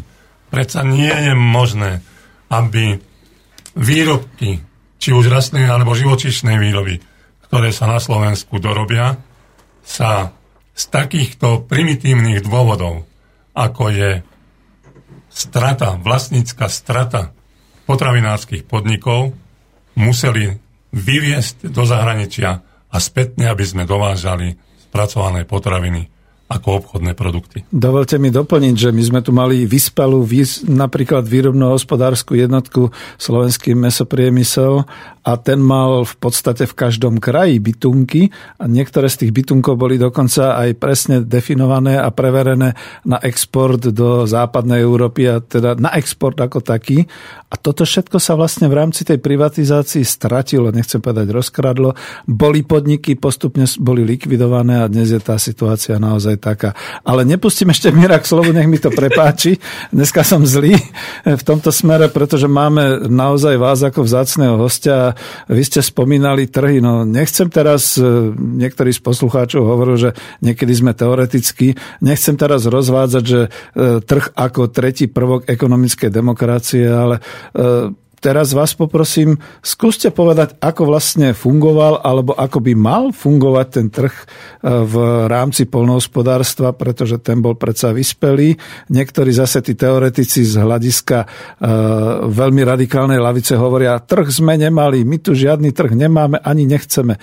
Nie je pravda, veď vy viete, o čom hovorím. Bol tu vyspelý, rozvinutý trh s nákupom, s predajom, všetky tieto veci. Alebo nemám pravdu? Budem trochu uštipačný. Do roku osemdesiatdeväť bol našim vzorom Sovietský zväz. Teraz sú našim vzorom Spojené štáty americké. A práve na základe príkladu riadenia poľnohospodárstva zo Spojených štátov musím povedať, že máte úplnú pravdu. Aj tam sú rozhodujúce poľnohospodárske výrobky, kde farmár má garantovanú cenu. Ako náhle sa ich vyrobí viac, ako je trh schopný pojať, vstupuje do riadenia trhu štát. Štát vykupuje prebytky, ale za garantované ceny. Teda farmár má istotu, že ak nepredám svoj výrobok za trhovú cenu, ktorá je zvyčajne vyššia ako cena garantovaná, tak vstúpi do regulácie trhu štát so svojou ekonomikou, so svojimi inštitúciami a za garantované ceny to, pre toho farmára tie produkty vykúpi. Mm-hmm. Chceli sme v deväťdesiatych rokoch ísť aspoň trochu touto cestou a zo zákona bol na Slovensku zriadený fond trhovej regulácie, kde sa postupovalo obdobne. Ak sme v deväťdesiat, od roku deväťdesiatosem do roku dvetisícdva zastavili pokles hlavne živočíšnej výroby vo všeobecnosti, či už to bol pokles stavov hovädzieho dobytka, ošípaných, hydiny, tak len vďaka tomu, že sme aj to málo prostriedkov, ktoré sa nám podarilo vydupať vo vtedajšej vláde do rozpočtu ministerstva a konkrétne aj do rozpočtu Fondu trhovej regulácie, dokázali v kritických situáciách priplatiť poľnohospodárom k nákupným cenám, ktoré vytvoril voľný trh. Teda bol tu regulačný prvok. Po vstupe do Európskej únie tieto regulačné prvky zmizli. Ja mám v tejto súvislosti jednu otázku. Nedošlo tam k tragickej zámene v tom deväťdesiatom druhom roku, že predávajúci poľnohospodári si zamenili garantovanú cenu za maximálnu? Nebolo toto vnímané? V Amerike, v Amerike si mohli predať za akúkoľvek cenu a štát garantoval minimálnu výkupnú. A tuto to bolo stanovené rovnako, avšak pochopené to bolo bežným trhom ako maximálna cena. Nebol tam ten, tento omyl? Na začiatku deväťdesiatych rokov áno. Ja nechcem rozoberať tie, tie príčiny prepadu poľnohospodárskej výroby, ale jednou z príčin je aj, aj naozaj deformácia, totálna deformácia trhu. V krátkom čase po prijatí zákona o štátnom fonde trhovej regulácie sa to naozaj vykryštalizovalo a platila voľná tvorba cien, ale opakujem, mali sme určité garantované ceny, ja neviem, u pšenice, u zemiakov, u, u ďalších výrobkov rastnej výroby, u mlieka, u jatočných zvierat, čo sa týka hovädzieho dobytka, jatočných ošípaných. A ak tá cena klesla niekde pod tú cenu garantovanú, tak vtedy nastupoval štátny fond trhovej regulácie a tie prebytky, ktoré na trhu boli, vykúpil. Nevždy to šťastne dopadlo. Nechcem zachádzať do podrobností, je to už minulosť, ale niekoľko tisíc tón zemiakov napríklad zostalo štátu na krku a nevedelo sa, čo s tým. Bolo to, ak sa dobre pamätám, niekedy v deväťdesiatom treťom roku. Ďakujem pánovi inžinierovi Koncošovi. Vyzerá to tak, že pri tejto veľmi silnej zostave, ktorá sa zišla v štúdiu, asi budeme musieť pána Koncoša poprosiť, aby zostal aj tretiu hodinu s nami, pretože ja mám na neho niekoľko zásadných otázok, napríklad ohľadom meliorácie, boju, boja o vodu a tak ďalej, potom za ohľadom očkovania a e, vyhnutia časti tých e, ošípaných, e, potom hromadu ďalších otázok. Takže e, v tejto chvíli e, poprosím Igora Lacka, ktorý tiež je odborník na družstevníctvo, ale iné bytové, takže využijeme jeho vedomosti v tejto oblasti v ďalšej relácii, ale v tento chvíli ho poprosím o zahratie ďalšej pesničky, po ktorej budeme pokračovať. No tak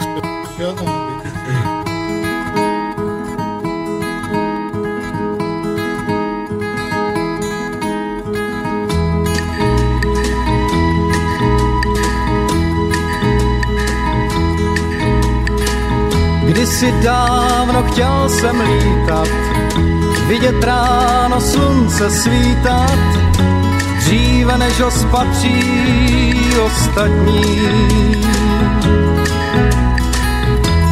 Duhou skel a mýdla rostla mým přáním křídla, rostla má touha a já s ní. Chtěl jsem být princem, který hledá modrou zem, kde tajou pouště hoří sníh. Knížka, kterou jsem exipery napsal s úsměvem, byla hvězdou mých nocí plukovských. Kdysi dávno znal jsem kouzlo, kterým nebe na zem sklouzlo, vždycky, když jsem šťastný usínal. Můj sen v spánku čistém plavil se s Monte Christem, Aladin mou lampu zhasínal. Chtěl jsem být princem, který našel růži svou, co vždycky poví, kdo je lhář.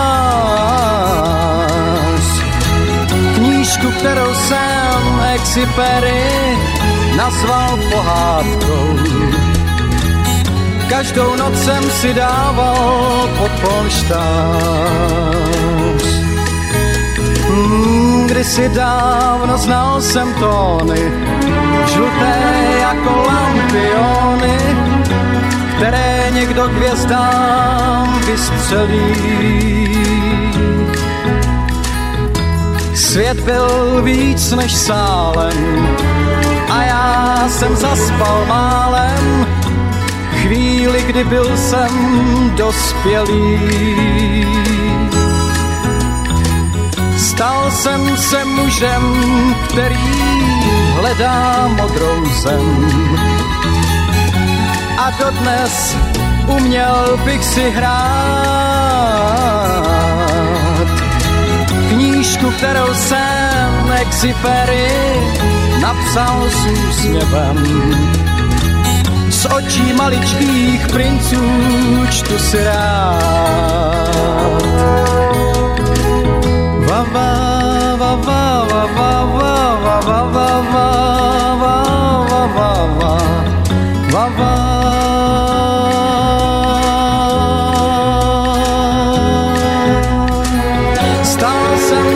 Mužem, který hledá modrou zem,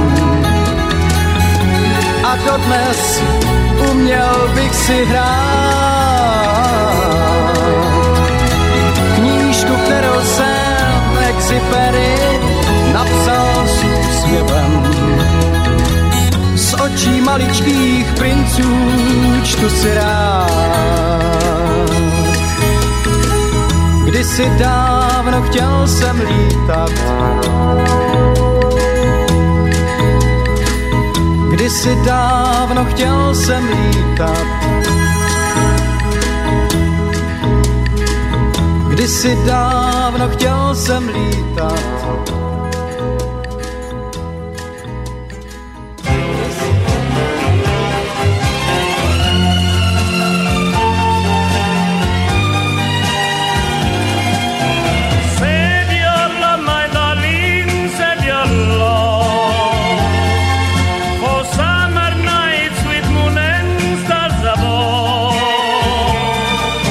Say it in it, I long to sing you. The red rose I always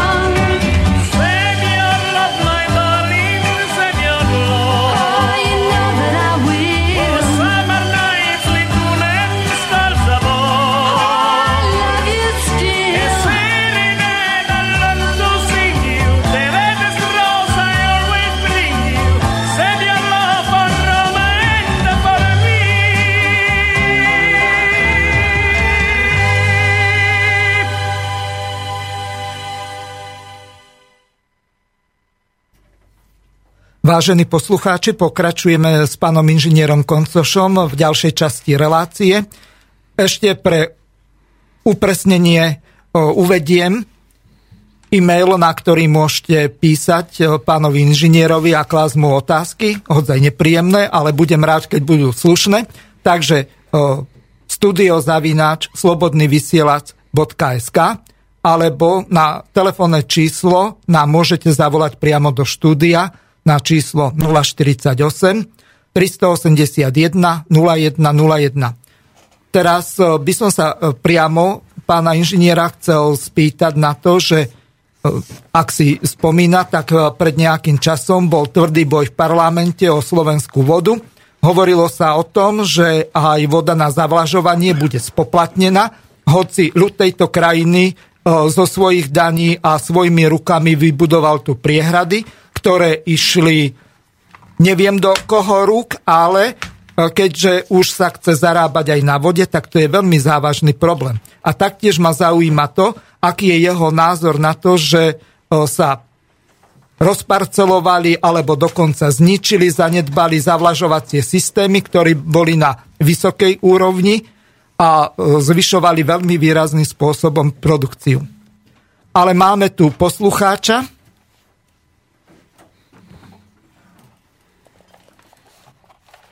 No, môžeme... Haló, dobre. Môžeme, môžeme, môžeme pekne poďakovať za výbornú reláciu. Veľmi rád to sledujem od prvého diela a musím to pochváliť ako za veľmi dobrý nápad ekonomickej demokracii hovoriť. Ja som bol posledný človek, ktorý sa dovolal v štvrtom dieli úplne na konci, kde ste hovorili o ekonomike a teórii peňazí, tak len krátka poznámka. Bolo by dobre zrobiť e, reláciu, ktorý by sa tejto téme venoval, by sa vysvetlil, ale poďme k poľnohospodárstvu. Áno, nech sa páči. Poľnohospodárstvo na Slovensku e, je téma, v ktorej treba opísať históriu, čo sa dialo od deväťdesiatych rokov, prípadne pred rokom osemdesiatdeväť. E, základný kameň úrazu alebo ranu, ranu katastrofy bolo prvýkrát v deväťdesiatych rokoch za vlády pána Čarnogurského, kedy známa legendárna kauza kravy, kedy sa vykúpili kravy z východného Slovenska a predali sa desi v Holandsku, vieme ako. A potom samozrejme e, druhá vec, keď boli legendárne holandské dražby. To bola prvá rana. Druhá rana prišla, keď prišla vláda Mikuláša Dzurindu, ktorá razvila teóriu samozrejme Ivana Mikloša o ekonomickom neoliberalizme. Pretože téza Mikloša bola asi taká. Hongkong je vyspelá neoliberálna ekonomika, e, nemajú žiadne poľnohospodárstvo a nikto nehľaduje. No a tak to niekto platí aj inde. No a tak to aj to vyzeralo. Takže ja hovorím, že part- ekonomická demokracia a participácia v poľnohospodárstve je veľmi podstatná a stále viac a viac sa ukazuje, že teda na význame a v dôležitosti Európe, pretože no, povedzme si otvorene, trh... trh na komunitami, je síce tvári sa byť e, liberálny, slobodný, každý má takú príležitosť, ale všetci vieme, ako to je so Sojou a firmou Monsanto.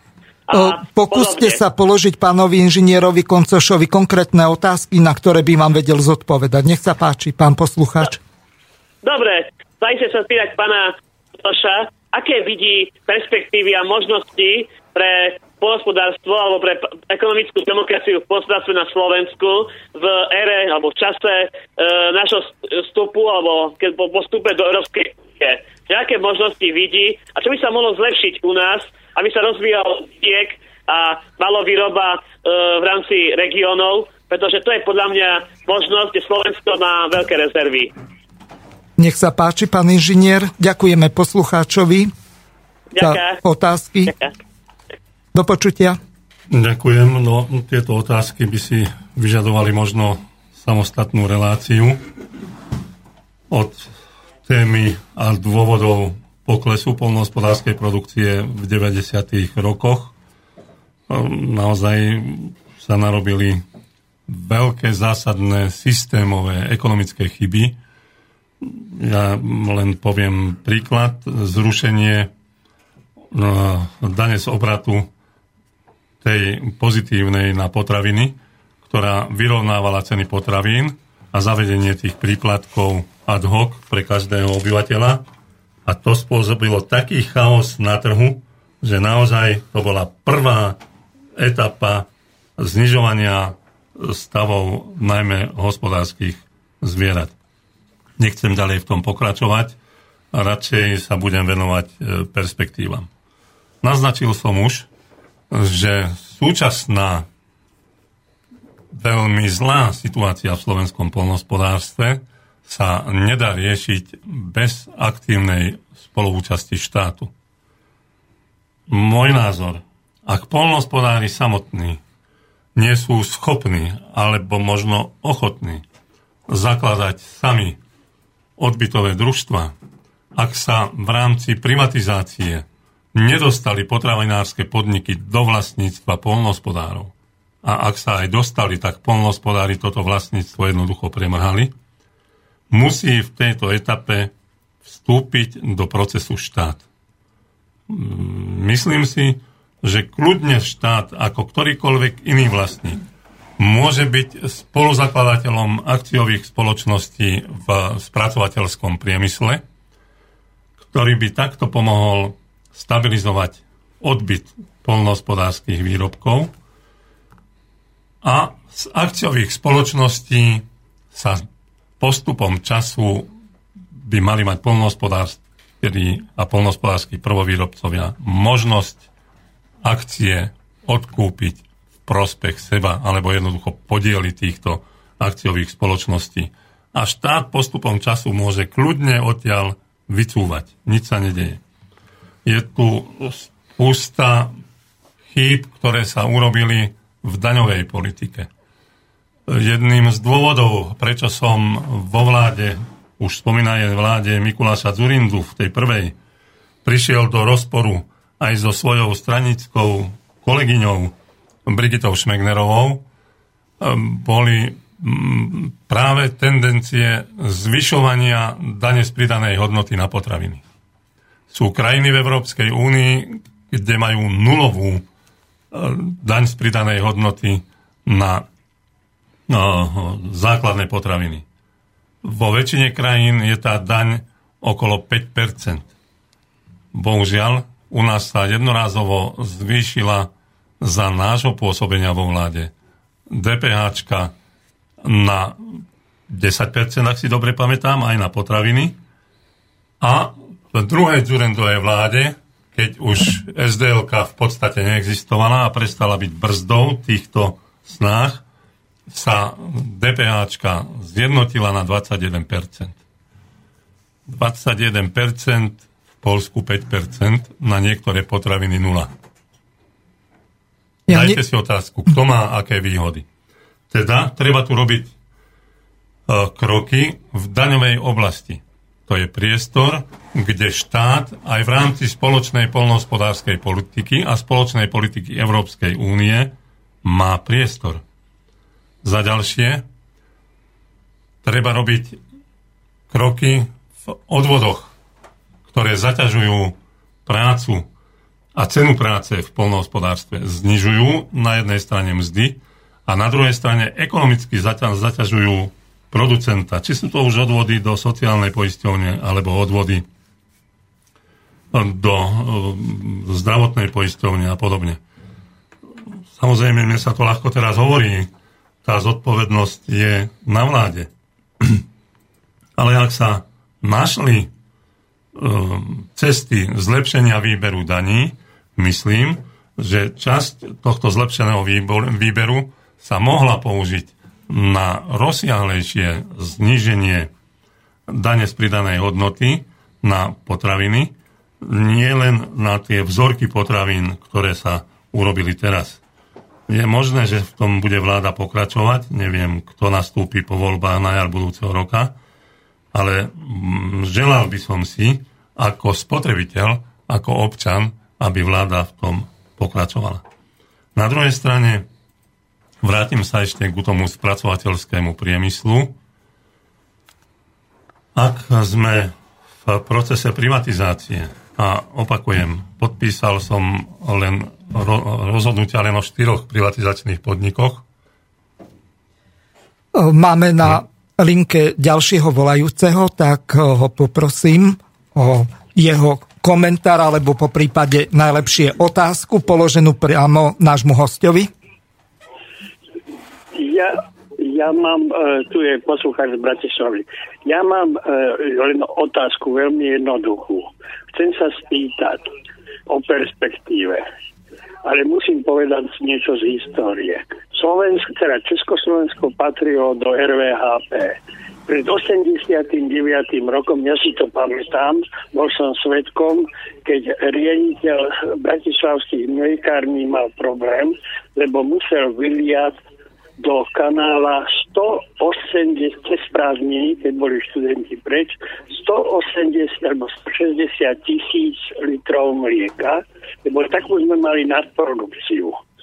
Vtedy som kupoval jogurt za vyrobený na Slovensku, dnes ho kupujem e, dovezený z Čiech, ktorí ho robia v holandskej licencii. Pýtam sa, je ešte nádej v tomto zovretí Európy, kde Slovensko sa nachádza, že bude to aj ako to bolo predtým? To je otázka. Ďakujem za otázku. Poprosím pána inžiniera, nech nášmu poslucháčovi zodpovie. Obávam sa, že nikdy vo vývoji spoločen- spoločnosti a ľudstva sa už nič nevráti tam, kde bolo predtým.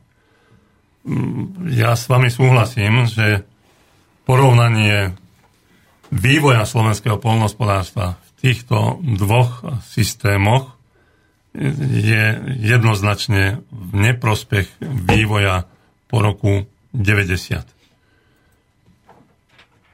Perspektívy sú, ale opakujem, aj v tomto primitívnom kapitalizme, ktorý na Slovensku prežívame.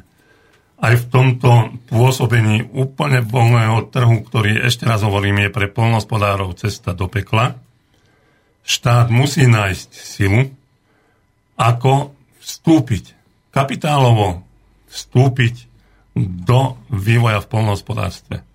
Musí možno založiť nové štátne podniky. To nie je anachronizmus. Navštívil som štyri či päť spolkových krajín Spolkovej republiky Nemecko. Každá jedna spolková krajina má vo vlastníctve, respektíve v správe, z každého odvetvia poľnohospodárstva aspoň jeden štátny podnik. Či je to už pivovar, vinárske závody, mlyny, mäsokombinát a podobne. Opakujem, každá jedna spolková krajina Spolkovej republiky Nemecko. Nevidím dôvod, prečo by štát nemohol byť rovnakým a rovnocenným vlastníkom, ako je každá, každé iné spoločenstvo. A už som naznačil, štát kľudne, postupne môže predať akcie, ak na to príde vhodná ekonomická a politická doba, aj prvovýrobcom a postupne sa tohto vlastníctva zbaviť v prospech prvovýrobcov. Sú tu ďalšie problémy, ktoré je treba robiť. Zákon o konkurze a vyrovnaní. Na vlastnej koži som prežil, čo to znamená, keď sa poľnohospodársky podnik dostane do problémov. Nevidím dôvod, aby sa nezriadili správcovské spoločnosti, ktoré takto ohrozené podniky, a týka sa to všetkých odvetví, nie len poľnohospodárstva, prevzali do riadenia a za pomoci inštitúcií, sociálnej poisťovne, zdravotných poisťovní, tieto, tieto firmy konsolidovali. Veď takto sa to deje v niektorých krajinách Európskej únie. Prečo sa to takto nemôže robiť aj na Slovensku? Prečo za každú cenu chceme niekoho, ak sa dostane možno len prechodne do problémov, potopiť a zlikvidovať? To je práve ten nesprávny politický e, prístup, o ktorom tu váš predchodca hovoril, že však čože, ak nevyrobíme, dovezieme. Dovezieme, kým sa dá a kým je to za čo. Ale Ak niekto hovorí o tom, že do roku deväťdesiat neboli na Slovensku, respektíve vo vtedajšom Československu, vždy na pulte mandarinky, tak do určitej miery pripúšťam, ale možno, že pochybili na trhu aj preto, lebo Československá socialistická republika hospodárila s vyrovnaným štátnym rozpočtom a s vyrovnanou devízovou bilanciou. Teda doviezlo sa do republiky len to a za tie voľné devízy, ktoré národné hospodárstvo vyprodukovalo. No dnes by sme asi ťažko mohli hovoriť, že Slovensko sa v krátkom čase ako ekonomika môže dostať do hospodárenia s vyrovnaným štátnym rozpočtom. To rozhodne nie. Teda, teda treba oprášiť skúsenosti. A nechcem hovoriť o, o socializme a porovnávať neporovnateľné. Sú to dva rôzne systémy. Vrátim sa ku prvej Československej republike a k rozvoju družstevníctva. Jeho priekopníkom bol taký významný politik, a to bol pravicový politik ako Milan Hodža.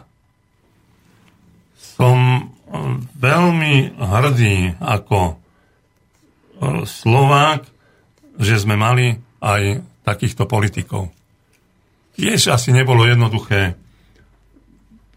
presadzovať túto myšlienku, ale mal v sebe toľko zápalu, toľko entuziazmu, že jednoducho sa mu to darilo. A nakoniec agrárna strana na Slovensku bola najsilnejším politickým zoskupením.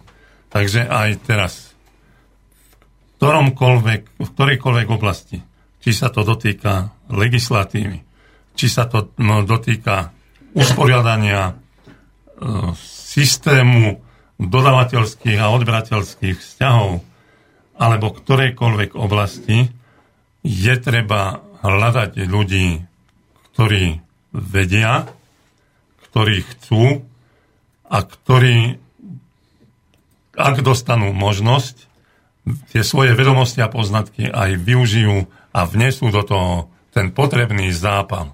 Zdá sa mi, že celá tá naša spoločnosť je úplne v letargii. Ďakujem pánovi Koncošovi. Máme tu ďalší mail, tak poprosím Igora, aby nám ho prečítal, na čo sa náš poslucháč chce nášho vzácneho hostia spýtať. Myslím, že to nie je ani otázka, je to len konštatovanie. Všetky slovenské médiá, vláda, sú obsadené vysokoškolskými lenivcami. Bravo. Každému z nich smrdí práca v poľnohospodárstve. Tak vlastne e, toto odvetvie zaniká. Inak pozdravuje vás Andy. Ďakujeme poslucháčovi. Peter, môžete sa vyjadriť k tomuto a môžete pokračovať ďalej. Nie, v pohode. Ja si tiež vážim práve to, že máme pána Koncoša tu priamo v živom vysielaní v štúdiu, tak potlačam v sebe nejaké také tie myšlienky a odpovede a podobne. Ale mám aj tú otázku priamo, pretože vidíte, vy ste sa už veľmi rýchle prešli od socializmu až teda k tej prvej republike a k Milanovi Hodžovi a podobne. A ja to tak vnímam. Nikdy som nebol komunistom, ale zažil som socializmus a zažil som ho v tom pozitívnom zmysle v sedemdesiatych, osemdesiatych rokoch. A zažil som aj ten, doslova poviem, rozmach celého toho hospodárstva napriek tej kritike, ktorú teraz všetci majú, pretože všetko bolo zlé a mandariniek nebolo a podobne. Mimochodom, pracoval som v Koospole, akciovej spoločnosti pre zahraničný obchod a vedel by som presne vysvetliť, prečo tie mandarinky neboli. Ale to niekedy na budúce. Ale vás sa chcem, pán Koncoš, opýtať. Uh, hovorili sme o tej perspektíve a my sme to brali tak trošku akoby nie a neradostná a tak ďalej. Veď skúsme z toho socializmu nájsť niečo, čo by bolo pozitívne a čo by sa dalo, ale z tých deväťdesiatych, z tých osemdesiatych rokov použiť na súčasný rozmach, pretože veď tí naši otcovia neboli hlúpi, ani tí dedovia. A oni nemali žiadne tie príručky manažmentu ani ničoho podobného a rozvinuli ten systém do takého štádia, ktorý som skutočne zažil ako vysoko pozitívny. No, opýtam sa vás priamo, prečo ste preskočili ten socializmus? Prečo sa nechcete vyjadriť k tomu, ako to vyzeralo v tých deväťdesiatych rokoch? Pretože my vieme kde môžeme pokračovať, aj keď samozrejme vajíčko je rozbité a ťažko sa bude skladať dohromady. Nemôžeme tam pokračovať. Z jednoduchého dôvodu. Poslucháč už tu naznačil, že bola tu Rada vzájomnej hospodárskej pomoci a treba otvorene povedať, ekonomicky ako uzatvorený celok s obrovským priestorom pre odbyt. Áno. Dnes žijeme vo otvorenom ekonomickom priestore, vo voľnej súťaži.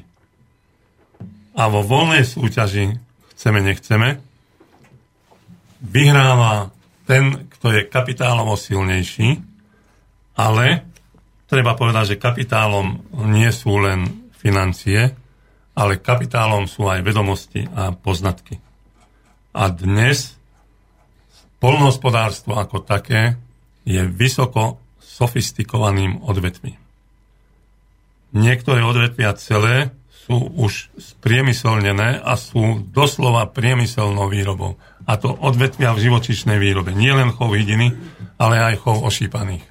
A tie výsledky sa rapidne zlepšujú. Aj tí naši poľnohospodári, ktorí ten tlak trhu, tlak nízkych cien vydržali, dosahujú vynikajúce výsledky. Ale pochopili, že cesta je cez rozum a cesta je cez múdrosť a preberanie skúseností. Bohužiaľ, nielen poľnohospodárstvo, aj školstvo je, aké je. Nechcem otvárať ďalšiu tému. Čo sa dá prevziať z obdobia socializmu do dnešných čias, to je práve systém vzťahov Áno. medzi poľnohospodármi, potravinármi a medzi obchodom. Organizácia, ktorá zabezpečí všetky tieto činnosti. A my sme to bohužiaľ všetko mm. rozbili v období privatizácie. My teraz hovoríme o tlaku, ekonomickom tlaku reťazcov na znižovanie cien potravín, ale veď my sme tu mali dva vynikajúce reťazce obchodné, ktoré pokrývali celé Slovensko ako hlavné, teda tie, ktoré sa zaoberali už maloobchodom, Jednota a Zdroj.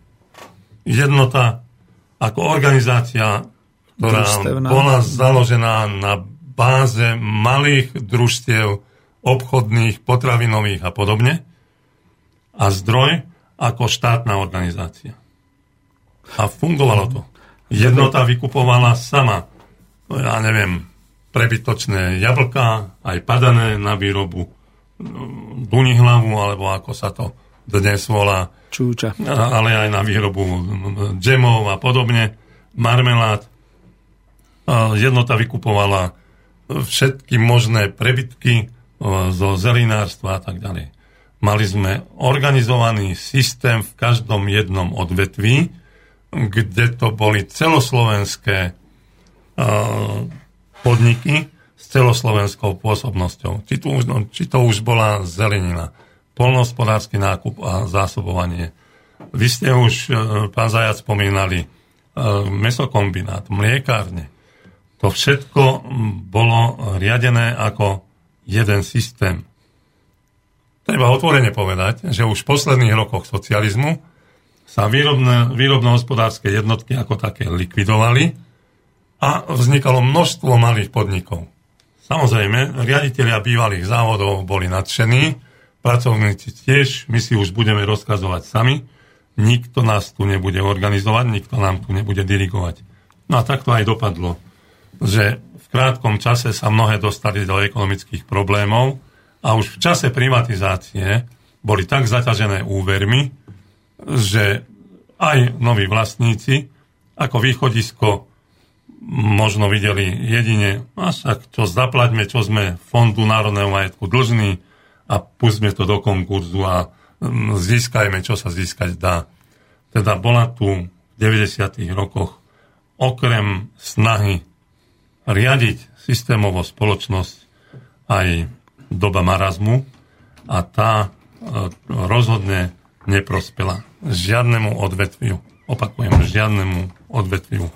nielen poľnohospodárstvo. Vážim si vaše slova, ale doplním ich, pretože som bol vtedy ekonomicky ešte aktívnejší ako v súčasnosti. Výrobno-hospodárske jednotky mali vlastne svoje ministerstva, teda boli riadené ministerstvami a ešte nad nimi bola teda štátna plánovacia komisia a zákonom o štátnom podniku, myslím z júla devätnásť osemdesiatosem, sa menili z národných podnikov tieto podniky, ktoré boli organizované vo výrobno-hospodárskych jednotkách na štátne a tam sa očakávalo, že tie štátne podniky budú podnikať, samozrejme za socializmu, a budú mať možnosť vytvárať si spoločné podniky, prechádzať, prestupovať hranice, čiže otvárali sa tieto možnosti. Celý tento systém, ja, ale to by bola asi na inú diskusiu, by, by bol možno úspešný, keby nebolo toho roku devätnásť osemdesiatdeväť, toho novembra a decembra, a v roku devätnásť deväťdesiat už všetci žili v očakávaní, čo bude ďalej. A musím to povedať otvorene a kriticky, to už ide, presahuje ten socializmus niekam inám. Všetci očakávali, že dobre, keď tu niečo nastane, tak to bude naše. Treba to povedať otvorene. A to, že to bude naše, to bola tá príprava už pred privatizáciu. A v tom čase som bol takisto v exporte a v importe. Nakoniec som bol v Interkope, v družstevnom podniku zahraničného obchodu, kde som videl, ako bezhlavo sa míňajú peniaze aj štátne, aj podnikové na nákup čohokoľvek, aby sme len potom zainvestovali a boli pripravení na podnikanie a tak ďalej. A skončilo to tým fiaskom v tej privatizácii. Volalo sa to privatizačná agónia, keď bol politický príkaz, dobre, však dajte privatizačný projekt a tak ďalej. A tie podniky boli skoro vyholené, pretože boli zadlžené už v tom čase, to bol deväťdesiaty prvý potom. A samozrejme končilo to naozaj tragicky rozpadom celej tejto infraštruktúry. Toto bolo moje pripojenie, ale ja som nechcel práve hovoriť o týchto veciach. Chcel som hovoriť o tom, že my sme mali v tom osemdesiatom ôsmom, osemdesiatom deviatom nakročené na to byť krajinou veľmi proexportnou v potravinách, ale nie, že v exporte obyčajných potravín. V exporte toho know-how, čo vy hovoríte, v agrokombinátoch. Ja sám som bol v Technopole a sám som bol v podstate v situácii, keď ako mladý inžinier zahraničného obchodu mi môj riaditeľ postavil bichlu na stôl a povedal, keď tento kontrakt, túto Bibliu uzavereme, tak ty budeš riaditeľ obchodnej skupiny s miliardovými obratmi, pretože toto ideme predávať, toto ide von. A tam boli technológie, tam boli stavby, tam boli naše know-how, tam boli seminárske záležitosti, tam boli know-how o pestovaní a tak ďalej. A o toto všetko sme prišli práve tým, že sa to všetko zastavilo v privatizácii. No, tým končím, lebo už sme v negatívach a ja som chcel práve o tých pozitívach. A moja otázka teda na vás znova smeruje k tomu, no ako teda? Povedzme si, že v marci vás vyzve silná ľavicová strana, pán Koncoš, ste síce už na dôchodku, ale poďte, urobte nám ministra. Rozviňme to. No neviem, pána Koncoša asi na chvíľočku preruším, nech si premyslí, že čo našim poslucháčom povie, lebo už hovoríme dosť dlho. Poprosil by som Igora, nech zahra nám niečo. A ja trošku protestujem, že hovoríme dlho. No. Vždy, keď prídem... Som kvapkou v mori rias a tieň, tak len skús ma nájsť a kláka ťa aj blízko spie. Skús ma nájsť, som mincou na dne prístavou, lietam nad tebou krídlach strážnych anielov. Ty vieš, že smieš ma nájsť a chceš to sám. Ty stále šancu máš pošepkať všetko, čo chceš, len nech chcem počuť tvoje goodbye. Ty vieš, že smieš ma nájsť a chceš to sám. Ty stále šancu máš pošepkať všetko, čo chceš. Len nechcem počuť tvoje goodbye.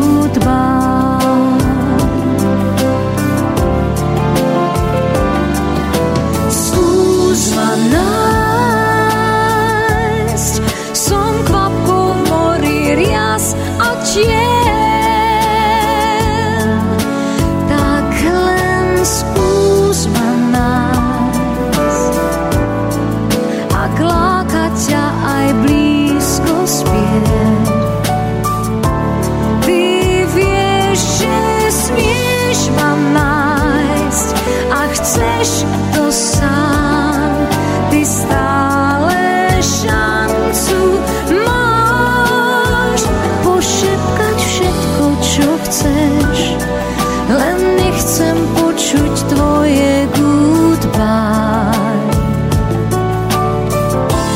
Ty vieš, že smieš ma nájsť a chceš to sám, ty stále pošepkať všetko, čo chceš, len nechcem počuť goodbye.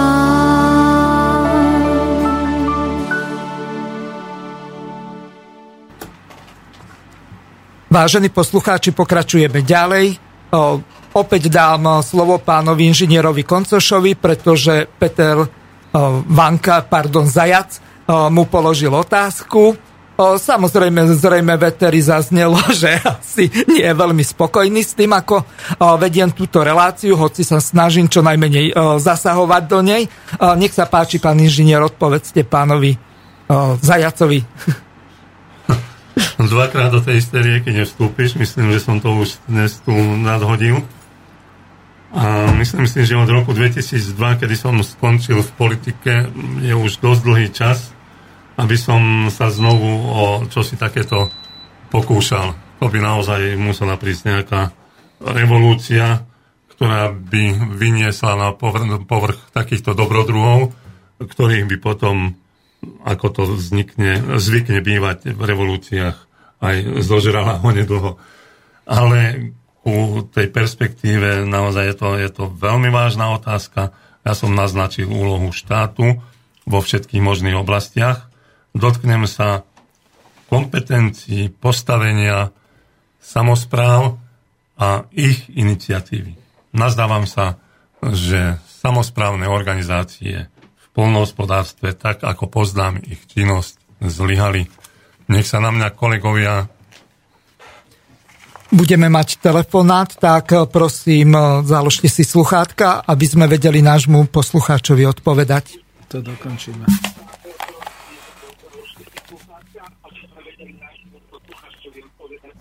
No, dobrý večer. O, dobrý večer. Ospravedlňujem sa, že volám ešte raz, ale veľmi stručnú otázku mám. Chcem vedieť, a dávam takúto otázku, že aké sú perspektívy odbytu e, slovenských výrobkov. E, ja len pripomeniem, lebo ja som starší a nie som ani ekonóm, ani nemám s tým nič spoločné, ale takým sedliackým rozumom som bo- videl jednu vec, bol som náhodou e, v Komárne na jednej slávnosti, ako to vtedy bývalo, kedy odozdávali Komárne e, najväčšiu loď v histórii, čo postavili. A potom zástupcovia sa išli pochváliť a povedali, že dávajú si záväzok, že ešte jednu takú loď vyrobia.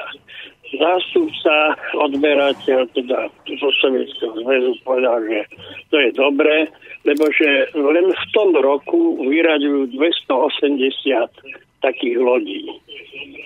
O, moment, no. ale o, ne, nepoložili ste otázku, čo sa týka družstevníctva, poľnohospodárstva. Poprosím by som vás k tomu. To je hospodárstvo, ja som použil Miroslav, ja to je v poriadku, to je pre mňa.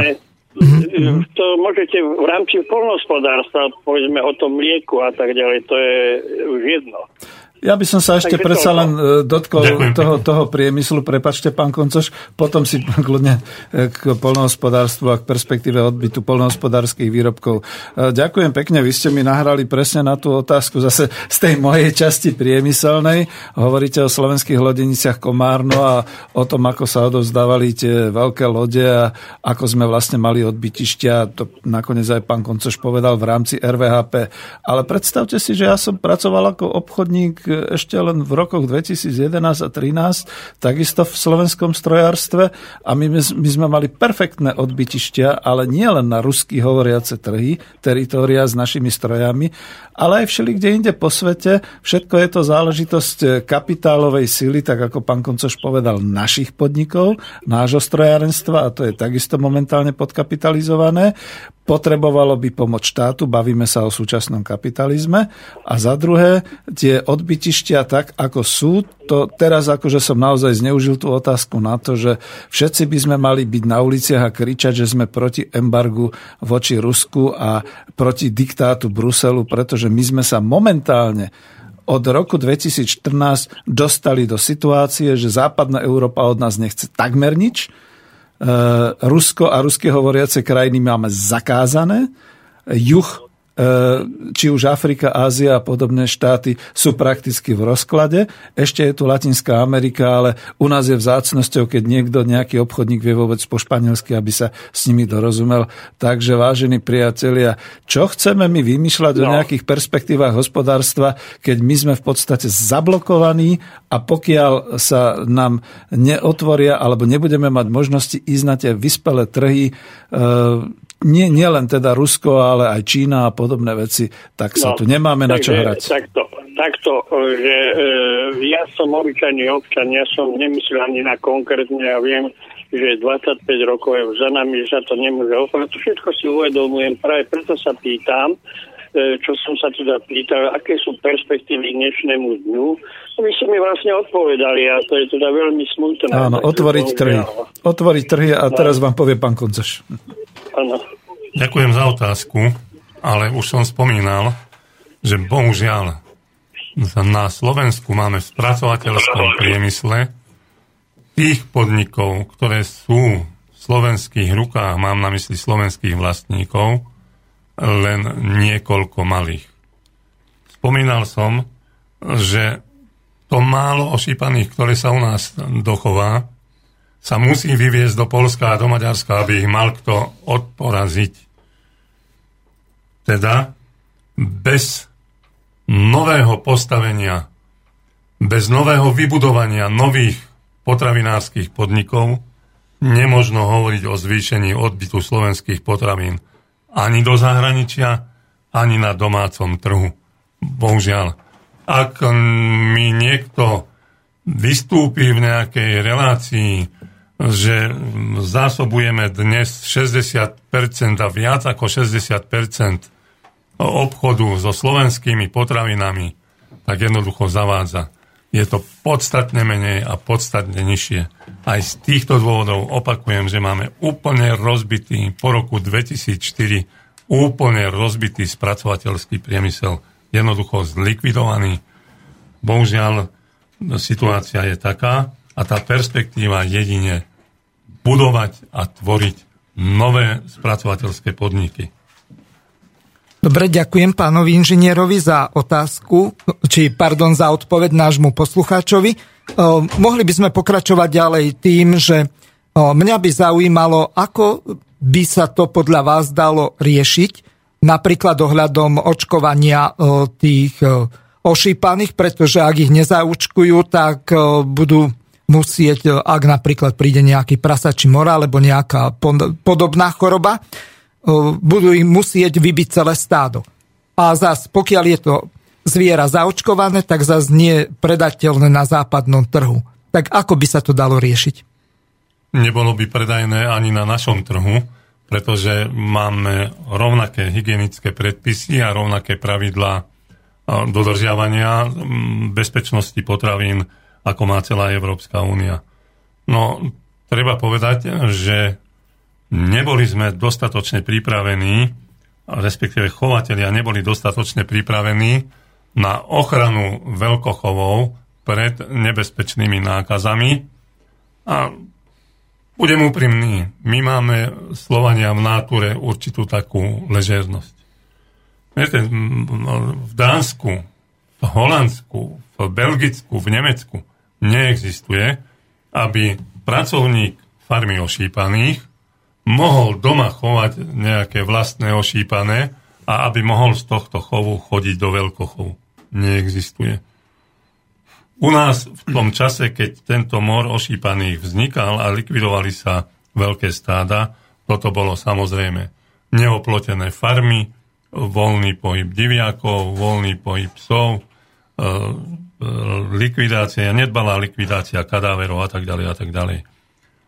Dnešné farmy dokážu hospodáriť a chovať ošípané bez očkovania proti moru ošípaným a iným nebezpečným nákazám. Dokážu to, ale jednoducho, ako náhle mám určitú koncentráciu zvierat a koncentráciu výroby, musím zabezpečiť tie minimálne požiadavky na ochranu a na dodržiavanie zooveterinárnych, zoohygienických opatrení. Tam sa nedá nič robiť. To nebola na príčine tá snaha prestať očkovať proti moru ošípaných. To bola na príčine ležernosť a lajdáckosť e, niektorých chovateľov ošípaných. Bohužiaľ, budú sa na mňa hnevať, ale ja to osobne tak to vidím. Nedodržiavanie tých technologických disciplín, keď sa to tak povie, alebo disciplíny, ktoré napríklad, ja vás doplním v tom, že keď boli vlastne tieto problémy bé es es, kravami a tak ďalej, zhodou okolností som exportoval destruktory na kadavéry a podobne, keď my sme sa vlastne dozvedeli, že v rámci toho, že podniky, ale nielen u nás, ale tak už sme boli v kapitalizme. V týchto vyspelých krajinách nedodržiavali technologickú disciplínu, tak sa stalo, že skutočne znižovali výšku teploty, ktorými mali prejsť tie kadavery a tlaky, ktoré boli, pretože to všetko boli náročné energie a veľa sa muselo nákladov použiť a podobne. A profesor Fanfule, to je známy z Československa ešte, už žiaľ Bohu nežije, on ešte kedysi dávno na trhoch Sovietskeho zväzu hovoril, Petře, nic není tak důležité u destruktoru a u spracování masokostních mouček, než vysoká teplota a vysoký tlak. Jsem rád, že jsme na území Sovětského svazu, kde mají v podstatě zadarmo plyn a zadarmo energii, že si mohou ako dovoliť tuhletu hygienu. No a teraz prišla kríza v západnej Európe, strašné množstvo tých stát sa vybíjalo, že? To mi potvrdíte. A, a to sú všetko tie... To sú všetko vlastne nedodržiavanie týchto technologických noriem a tej technologickej disciplíny, kde si myslím, že to sa stalo vlastne aj u toho očkovania. Znova je to len o peniazoch. Keď niekto šetrí, dostaneme sa tam. No a tu sa dostávame k do závažnej otázke, čiže k tým prionovým chorobám, ako Peter no, na príklad presne, hovoril o bé es é, čiže bovidnej encefalopatii, čiže v podstate tam sa jedná o to, že tie kravy žrali to, čo nebolo ich prirodzené. Mäsokostná múčka pre bylino žravca je šialenina. A toto si mali aj Briti uvedomiť, že treba kravy chovať, keď sú bylinožravce rastlinnou potravou a nie živočíšnou. A potom je už úplne jedno, že či ten prion bol zabitý, ak to išlo napríklad pre psy. Lebo psi nie sú náchylné na takéto choroby, skôr ovce, kozy a hovädzí dobytok. Kam sme to došli od ekonomickej demokracie? Prepáčte mi, páni, ale... Dobre, vrátim sa opäť k poľnohospodárstvu a tu ešte tú poslednú chvíľu sa budem snažiť využiť na dve otázky zásadné. Teraz beží jednanie ohľadom zmluvy T T I P so Spojenými štátmi a teraz hrozí to, čo je pre nás najviac zarážajúce. geneticky modifikované organizmy. Pán Koncoš, aký je váš názor na to? Slovensko je jednou z piatich krajín, kde tieto geneticky modifikované organizmy sú povolené v Európskej únii. Treba otvorene povedať, že je to nástroj obchodnej vojny medzi Spojenými štátmi a ostatným svetom. Veľké firmy ako Monsanto, ďalšie, ktoré sú výrobcami osív pre celý svet, začali práve s geneticky modifikovanými osivami. Bohužiaľ, máme veľmi prísne pravidlá. Sme síce z jednou z piatich krajín, ale veľmi prísne pravidlá, ktoré sa jednoducho v praktickom poľnohospodárstve ani nedajú zabezpečiť, aby som ako poľnohospodár mohol pestovať gé em ó. Na druhej strane dovážame z krajín, kde sú tieto rastliny povolené, živočíšne výrobky, výrobky živočíšneho pôvodu, či je to už mäso alebo ostatné, kde sa v chove hospodárskych zvierat gé em ó bežne používa. To je určité pokrytectvo aj Európskej únii. Firmy, ktoré vyrábajú osiva gé em ó, prevalcovali celý svet. Diktujú podmienky. A je hrozne ťažké teraz e, udržať tú čistotu osivárstva e, v celej tej šírke. E, o to viac by sa mala Európska únia ako celok snažiť tomuto brániť, podobne ako v súčasnosti Ruská federácia. No a tam ďalšia otázka, prosím vás. No, ďalšia otázka bude uh, sa týkať uh, toho uh, v podstate tých našich lesov, urbariátov, komposesorátov, kde máte tiež bohaté skúsenosti, tak uh, skúste našim poslucháčom uh, povedať, ako to vlastne funguje ohľadom týchto uh, spoločenstiev vlastníkov lesov. Nech sa páči. Bohužiaľ, tak ako vo všetkých spoločenstvách, kde sú združení drobní vlastníci a kde je možnosť predávať svoj majetok, v tomto prípade svoje podiely, viac menej voľne. Aj keď nový zákon o pozemkových spoločenstvách prikazuje vlastníkovi, respektíve spoluvlastníkovi, ponúknuť na predaj svoj podiel prostredníctvom výboru pozemkového spoločenstva najprv členom pozemkového spoločenstva. Ak však s členov nemá nikto záujem, môže potom voľne svoj podiel predať. A dostávame sa tam, že keďže si nevyvážime dedovizeň, či to je už poľnohospodárska pôda, alebo podiely v takýchto pozemkových spoločenstvách, chceme rýchlo peniaze, aj keď málo, predáme svoje podiely. A je veľa spoločenstiev, kde vlastníctvo vyššie ako päťdesiat percent má už jedna osoba. Nerád by som sa dožil aj v našom urbáre, kde som zhodou okolností predsedom, aby sa situácia takto vyvinula, lebo potom už kompetencie a rozhodovacie právomoci nemá spoločenstvo. A nemožno už hovoriť o ekonomickej demokracii, ale má majoritný vlastník, ktorý rozhoduje podľa svojich záujmov a uprednostňujúc svoje záujmy. Myslím si, že zákonom sa nedá zakázať, nesmieš predať, ak nechce byť členom toho spoločenstva. Ja si dovolím len jednu malú opozíciu a poznámku, že my už hodne dlho nehovoríme o ekonomickej demokracii, vážení poslucháči, takže je to v poriadku. Týka sa to naozaj v tejto chvíli vlastníctva týchto rozdrobených majetkov a je to hrozná bieda, že práve na Slovensku, kde ľudia kedysi dokázali sa združiť a dokázali spoločne pracovať, sa vlastne vyvinula tá situácia takto, že naozaj, pán Koncoš, aj to, čo vy hovoríte, je to až pohrebná reč slovenskej ekonomiky. Všetko. No, tu by ma ešte zaujímala asi posledná otázka, lebo posledných desať minút tak dám opäť nášmu druhému hostovi Petrovi. Takže chcel by som sa spýtať, za socializmu bol lesný hospodársky plán, čiže bolo stanovené, koľko sa vyrúbe, koľko sa zalesní.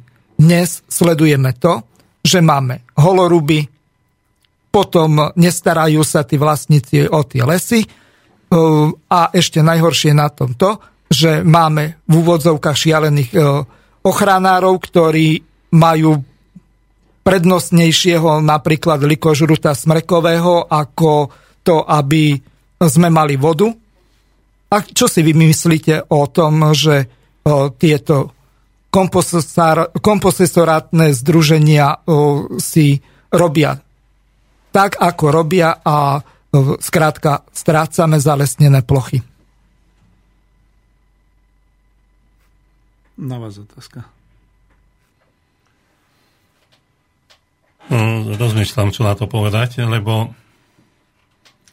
nič nie je len také alebo také. Áno, sú pozemkové spoločenstvá, ale sú aj iní správcovia lesov, ktorí sa lesu ako takému správajú, povedal by som jemne, nedôstojne. Na druhej strane poznám spústu spoločenstiev, kde to hospodárenie je naozaj vzorové.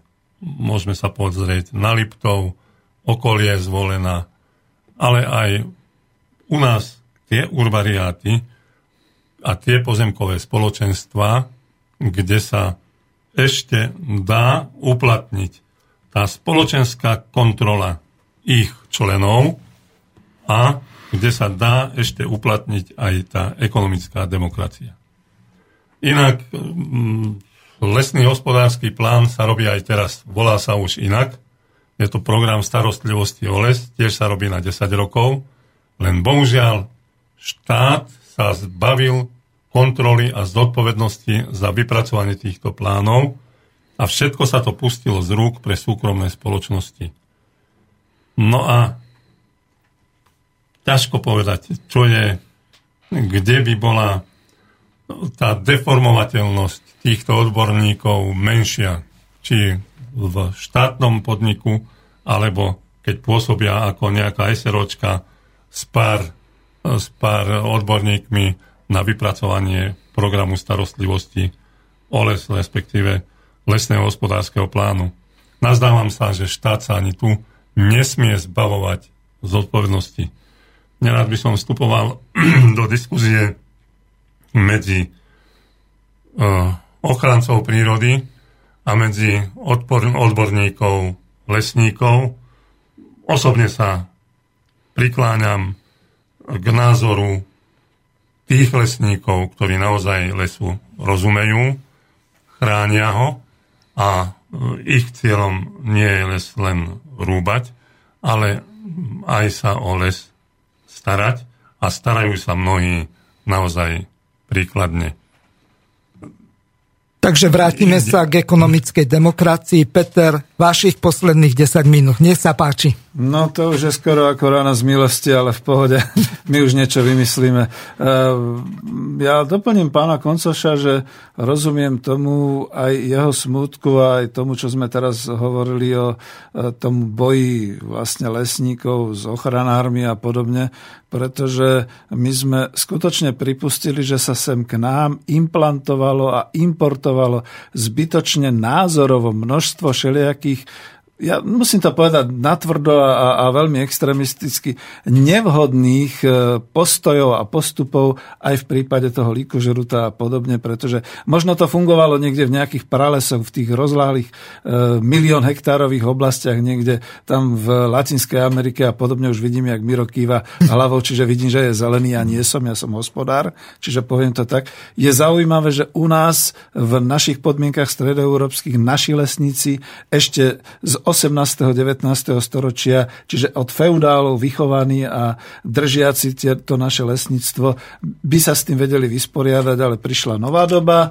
tak sme to nehali teda tak, aby to bolo podľa moderného prístupu, liberálneho prístupu a výsledok je taký, že skutočne nie, že budeme zachraňovať les, tu bola možno, ale nechcel by som, naozaj to chcem využiť svojich desať minút slávy, ale pre pána Koncoša jedine taká veľmi stručná otázka. Máme my vôbec nejaké genofondy semien a všetkého, aby sme mohli v budúcnosti, keď toto všetko prehrmi, sa vrátiť k tomu nášmu stredoeurópskemu lesníctvu a poľnohospodárstvu?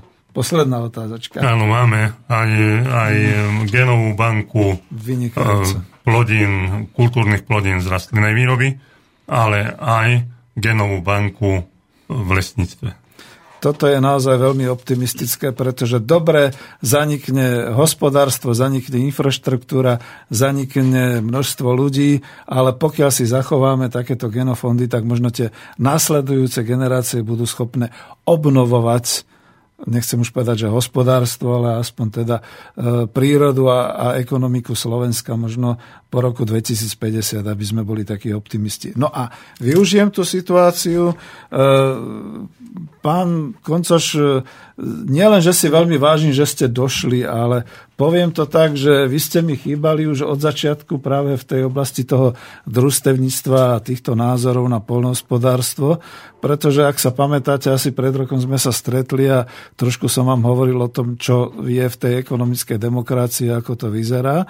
A práve vzhľadom na to, čo ste mi povedali, ja som sa orientoval na e, tú výrobnú sféru, na priemysel, s tým, že teda snáď niekedy v budúcnosti sa budete vy a mnohí ďalší ľudia z tej oblasti poľnohospodárskej venovať e, tomu družstevníctvu, tomu kolektívnemu vlastníctvu a tomu poľnohospodárstvu v rámci ekonomickej demokracie. Táto moja problematika bola skôr výrobná a priemyselná a myslím si, že tým sme uzavreli určitú etapu práve toho rekognoskácie tej situácie, ako je to momentálne na Slovensku. Kedysi dávno, keď tu bol pán Švajkard, hovoril, najprv im povedzte o tých hrôzach kapitalizmu. Tak my sme to momentálne urobili. Vážení poslucháči, počuli ste od nás momentálne o tom, aká je situácia na Slovensku v poľnohospodárstve, aké hrôzy tu máme a prečo teda skutočne burcujeme, že treba s tým niečo robiť. A možno burcujeme aj za to, aby naozaj nejaká politická sila znova nejaký ten socializmus alebo tú ekonomickú demokraciu, ktorá je nakoniec definovaná ako moderný socializmus, priviedla politicky na svet a aby sme sa tej, tomuto konceptu venovali. Veľmi, ešte potom samozrejme sa s vami rozlučíme a dám vám slovo, ale veľmi si to vážim, pretože dnešná relácia bola skutočne, aj keď teda venovaná tejto časti poľnohospodárskej, ale bolo to o družstevníctve a o kolektívnych vlastníctvách na tej špecifickej oblasti hospodárstva, poľnohospodárstve. A mne prepáčte, ja to urobím teraz tak trošku, ako to robia, keď som očakával, keď som pichal do osieho hniezda odborárom a družstevníkom, tak som si hovoril, sakra, však nech povedia, nech majú aspoň nejakú tvrdú reakciu. Nemali, takže vzorová tvrdá reakcia zase z mojej strany na predchádzajúcu reláciu.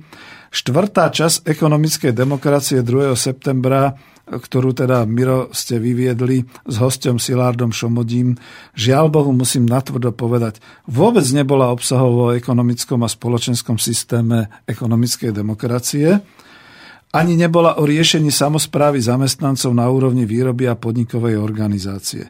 Nedotkla sa, a ja som si vypočul pozorne celú reláciu, ani raz problematiky rozdeľovania výsledkov práce v hospodárskej organizácii a vo vlastníckych vzťahoch, respektíve vo vzťahoch majiteľ a zamestnanec. Preto chcem zdôrazniť, že relácia z druhého septembra nebola pokračovaním série relácií o ekonomickej demokracii a mala byť označená ako pokračovanie tej relácie ef á ká, čiže často kladené otázky s hosťom Silárdom Somogyim. Tak by to bolo v poriadku. No na toto si dovolím zareagovať. Ešte nie, ešte nie, lebo ja tu mám potom pichnutí do osieho hniezda reakciu. A je to vzorové, takto by to mohli robiť aj tí, ktorých som zase ja tak trošku podráždil. Pozorne som si prečítal a spoznámkoval vysielanú reláciu a musím konštatovať, že relácia bola o ekonomickej regionálnej samospráve za kapitalizmu, čiže vôbec nie o ekonomickej demokracii, a o finančnej samospráve. A v obidvoch prípadoch, žiaľ, kľudne to musím tak povedať, takmer sa mohla zmrhnú, zvrhnúť na nejakú tú platformu národnostnej regionálnej autonómie a finančnej samosprávy. Ale vážim si pána Šil- Silarda Somogyiho, dobre to hovorím, áno, C Z S, správne. Silarda Somogyiho, nakoniec mám príbuzných maďarskej národnosti, takže ja mám veľmi dobrý vzťah, som integrovaný, tak povediac ako Slovák v tomto smere, do našej spoločnosti. Vážim si ho, že namiesto, aby trošku akože sa týmto smerom vrhol, tak skutočne odpovedal veľmi erudovane a v tom zmysle, a s ním teda súhlasím, že naozaj odpovedal o, o určitých pohľadoch na slovenskú minulosť aj súčasnosť, kde, sme si, kde by sme si porozumeli. Napríklad tá zmienka o tom poslednom štátnom vyrovnanom rozpočte v roku devätnásťstodeväťdesiat, to sme aj my tu zmienili, áno. Čiže to bolo veľmi ako dobré. A dokonca by som si s ním rozumel aj v spomínanom patriotizme, o ktorom ste hovorili v minulej relácii, ktorý vychádzal z miesta narodenia a nie z nejakého materského jazyka, čo som si nesmierne vážil, áno. Že to takto padlo.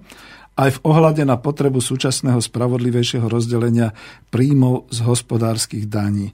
V žiadnom prípade však relácia z druhého septembra nebola o ekonomickej demokracii, nebola o zamestnaneckej samospráve a o výrobných organizáciách a veľmi ako, trošku ako protestujem voči tomu, že bolo to ako pokračovanie ekonomickej demokracie, lebo rozoznávajme už konečne, že my sa chceme baviť o hospodárskych aspektoch celej tej koncepcie ekonomickej demokracie ako novej formy socializmu. A keď teda nejakým spôsobom je potrebné hovoriť viac o tých regionálnych aspektoch a o priamej demokracii a o týchto veciach, oddelme to od seba, pretože naozaj to vyvoláva v poslucháčoch ohromný chaos. A nehovoril by som to tak dôrazne, keby som už nemal za sebou skúsenosť z roku dvetisíc, keď sme sa všetci bavili o tzv. Knowledge economy, čiže ekonomiky vedomostí, a tá sa do verejnosti dostala vplyvom nás ako teoretikov a vedátorov, ktorí sa nevedeli dohodnúť na pojmoch a na dojmoch, takým spôsobom, že potom vznikol vo vláde podpredseda vlády pre znalostnú spoločnosť, spoločnosť, alebo pre, áno, pre znalostnú spoločnosť, a on vyhlásil, že tu budujeme vedomostnú ekonomiku. No to už boli také nezmysly, že niektorí moji parťáci z Facebooku sa chytali za hlavu, keď som im to prekladal a hovorili, čo to budujete? Čo to vlastne má byť? Má to byť vedomostná ekonomika a nie teda zna, znalostná ekonomika a nie vzdelanostná ekonomika. Tu sa zastavím z toho rozhorčenia a poviem, preboha, zastavme sa v tom používaní pojmu ekonomická demokracia na všetko, pretože nejaký budúci podpredseda vlády, bodaj by bol ľavicový, ale on môže byť aj pravicový, zneužuje presne tú ekonomickú demokraciu na to, aby nám všetkým sem dal nepodmienený základný príjem, aby nám určil, že to bude dvestodeväťdesiat eur, aby povedal, veď ste chceli ekonomickú demokraciu, tak tu ju máte. A tým to skončí. Nechcel by som takto dopadnúť, takže ten môj protest teraz zaznel, bol asi ostrý, Miroslav, ospravedlňujem sa, a bol by som rád, keď už v budúcnosti, ak teda má byť relácia pod názvom Ekonomická demokracia, sa držala tém ekonomickej demokracii. V tomto prípade pán Koncoš si veľmi vážim, pretože družstevníctvo a poľnohospodárstvo tam plným právom patrí, pretože to naozaj je momentálne bolestivá záležitosť, ktorá na Slovensku bola o kolektívnom vlastníctve a o družstvách ako výrobných organizáciách pre, pre podporu teda hospodárstva na Slovensku. Miroslav, ani nereagujte, skôr by som povedal, že teraz by som dal rád slovo hostovi. Na záver, boli sme trošku negatívni, predsa len, viete, máme tu jedného profesora histórie, pána Matúša Kučeru, ktorý hovoril aj o tom, že ešte aj po rozvrate Veľkomoravskej ríše tá, tá Slovač obyčajná prežila v tých našich regiónoch hlavne kvôli tomu, že jednoducho zasiala, dopestovala, dochovala si, vytvorila sípky, rozumela poľnohospodárstvu a záhradkárstvu a takýmto spôsobom prežila aj nejaké to tisícročie a možno ešte tisícdvesto rokov, kým sa znova vybudoval e, slovenský národ ako moderný. Takže e, skúsime to nejako op- op- optimisticky, že Slováci to vedia. Nech sa páči, pán Koncoš, vaše záverečné slovo v tejto relácii. Vždy to vedeli, ak sa našli múdri ľudia, zanietení, ktorí podchytili tie schopnosti ostatných obyvateľov. A nakoniec sa tá situácia vyvinula tak, že v každom spoločenstve, v každej občine, v každej obci bola zhruba jedna tretina ľudí, ktorí boli ťahúňmi toho rozvoja, jedna, jedna tretina ľudí, ktorá sa nevedela, ktorá sa teda prispôsobila, a tretina, ktorá sa nevedela prispôsobiť. Nazdávam sa, že aj teraz treba to ťažisko tej úlohy štátu, a to začína zákonom o voľbách, preniesť na regióny, preniesť na obce. A ak mám hovoriť o úlohe štátu, tak netreba zabudnúť na dôsledné rozpracovanie koncepcie sociálnej bezpečnosti, čo je úplne nová teória, a treba jej venovať z pozície každého z nás primeranú pozornosť, aby sme ju teoreticky zvládli a aby sme tú sociálnu bezpečnosť dokázali dostať do povedomia každej obci, v každej rodine, každého malého spoločenstva. Potom nazdávam sa, že sa prebudí čoraz viac ľudí, čoraz viac ľudí sa chopí iniciatívy a vláda ako taká nebude musieť, a bodaj by to bolo čo najskôr, že sa zbaví kompetencií rozdeľovania financií. Určitý náznak sme urobili v deväťdesiatom ôsmom až dvetisícdva, keď sme rozdeľovanie dotácií preniesli na regióny. Ja som sa zbavil zodpovednosti a tým možno aj pokušenia, o ktorom hovoril tu určitý poslucháč, že sme kompetencie v rozdeľovaní peňazí, štátnych peňazí preniesli na regióny. Možno by ich bolo treba, možno by v tom bolo treba pokračovať, ale opakujem ešte raz, v rámci koncepcie sociálnej bezpečnosti. Ak dokážeme rozpracovať túto koncepciu a dostať ju do povedomia ľudí, tak nazdávam sa, že sme vyhrali. Napriek tomu, že sa mení zloženie obyvateľstva, napriek tomu, že v okrese Rimavská Sobota sa momentálne rodí viac ako šesťdesiat percent Rómov, napriek tomu, že je tu invázia prisťahovalcov. Jednoducho hlavy hore, vysúkajme rukávy a učme sa, učme ostatných, poháňajme ten motor práve prostredníctvom vedomostí a prostredníctvom vhodnej organizácie dopredu. Ďakujem. Ďakujem, Ďakujem. Pánovi inžinierovi Koncošovi. Vážení poslucháči, dnešná relácia sa naplnila. Povedané bolo asi všetko, čo bolo potrebné.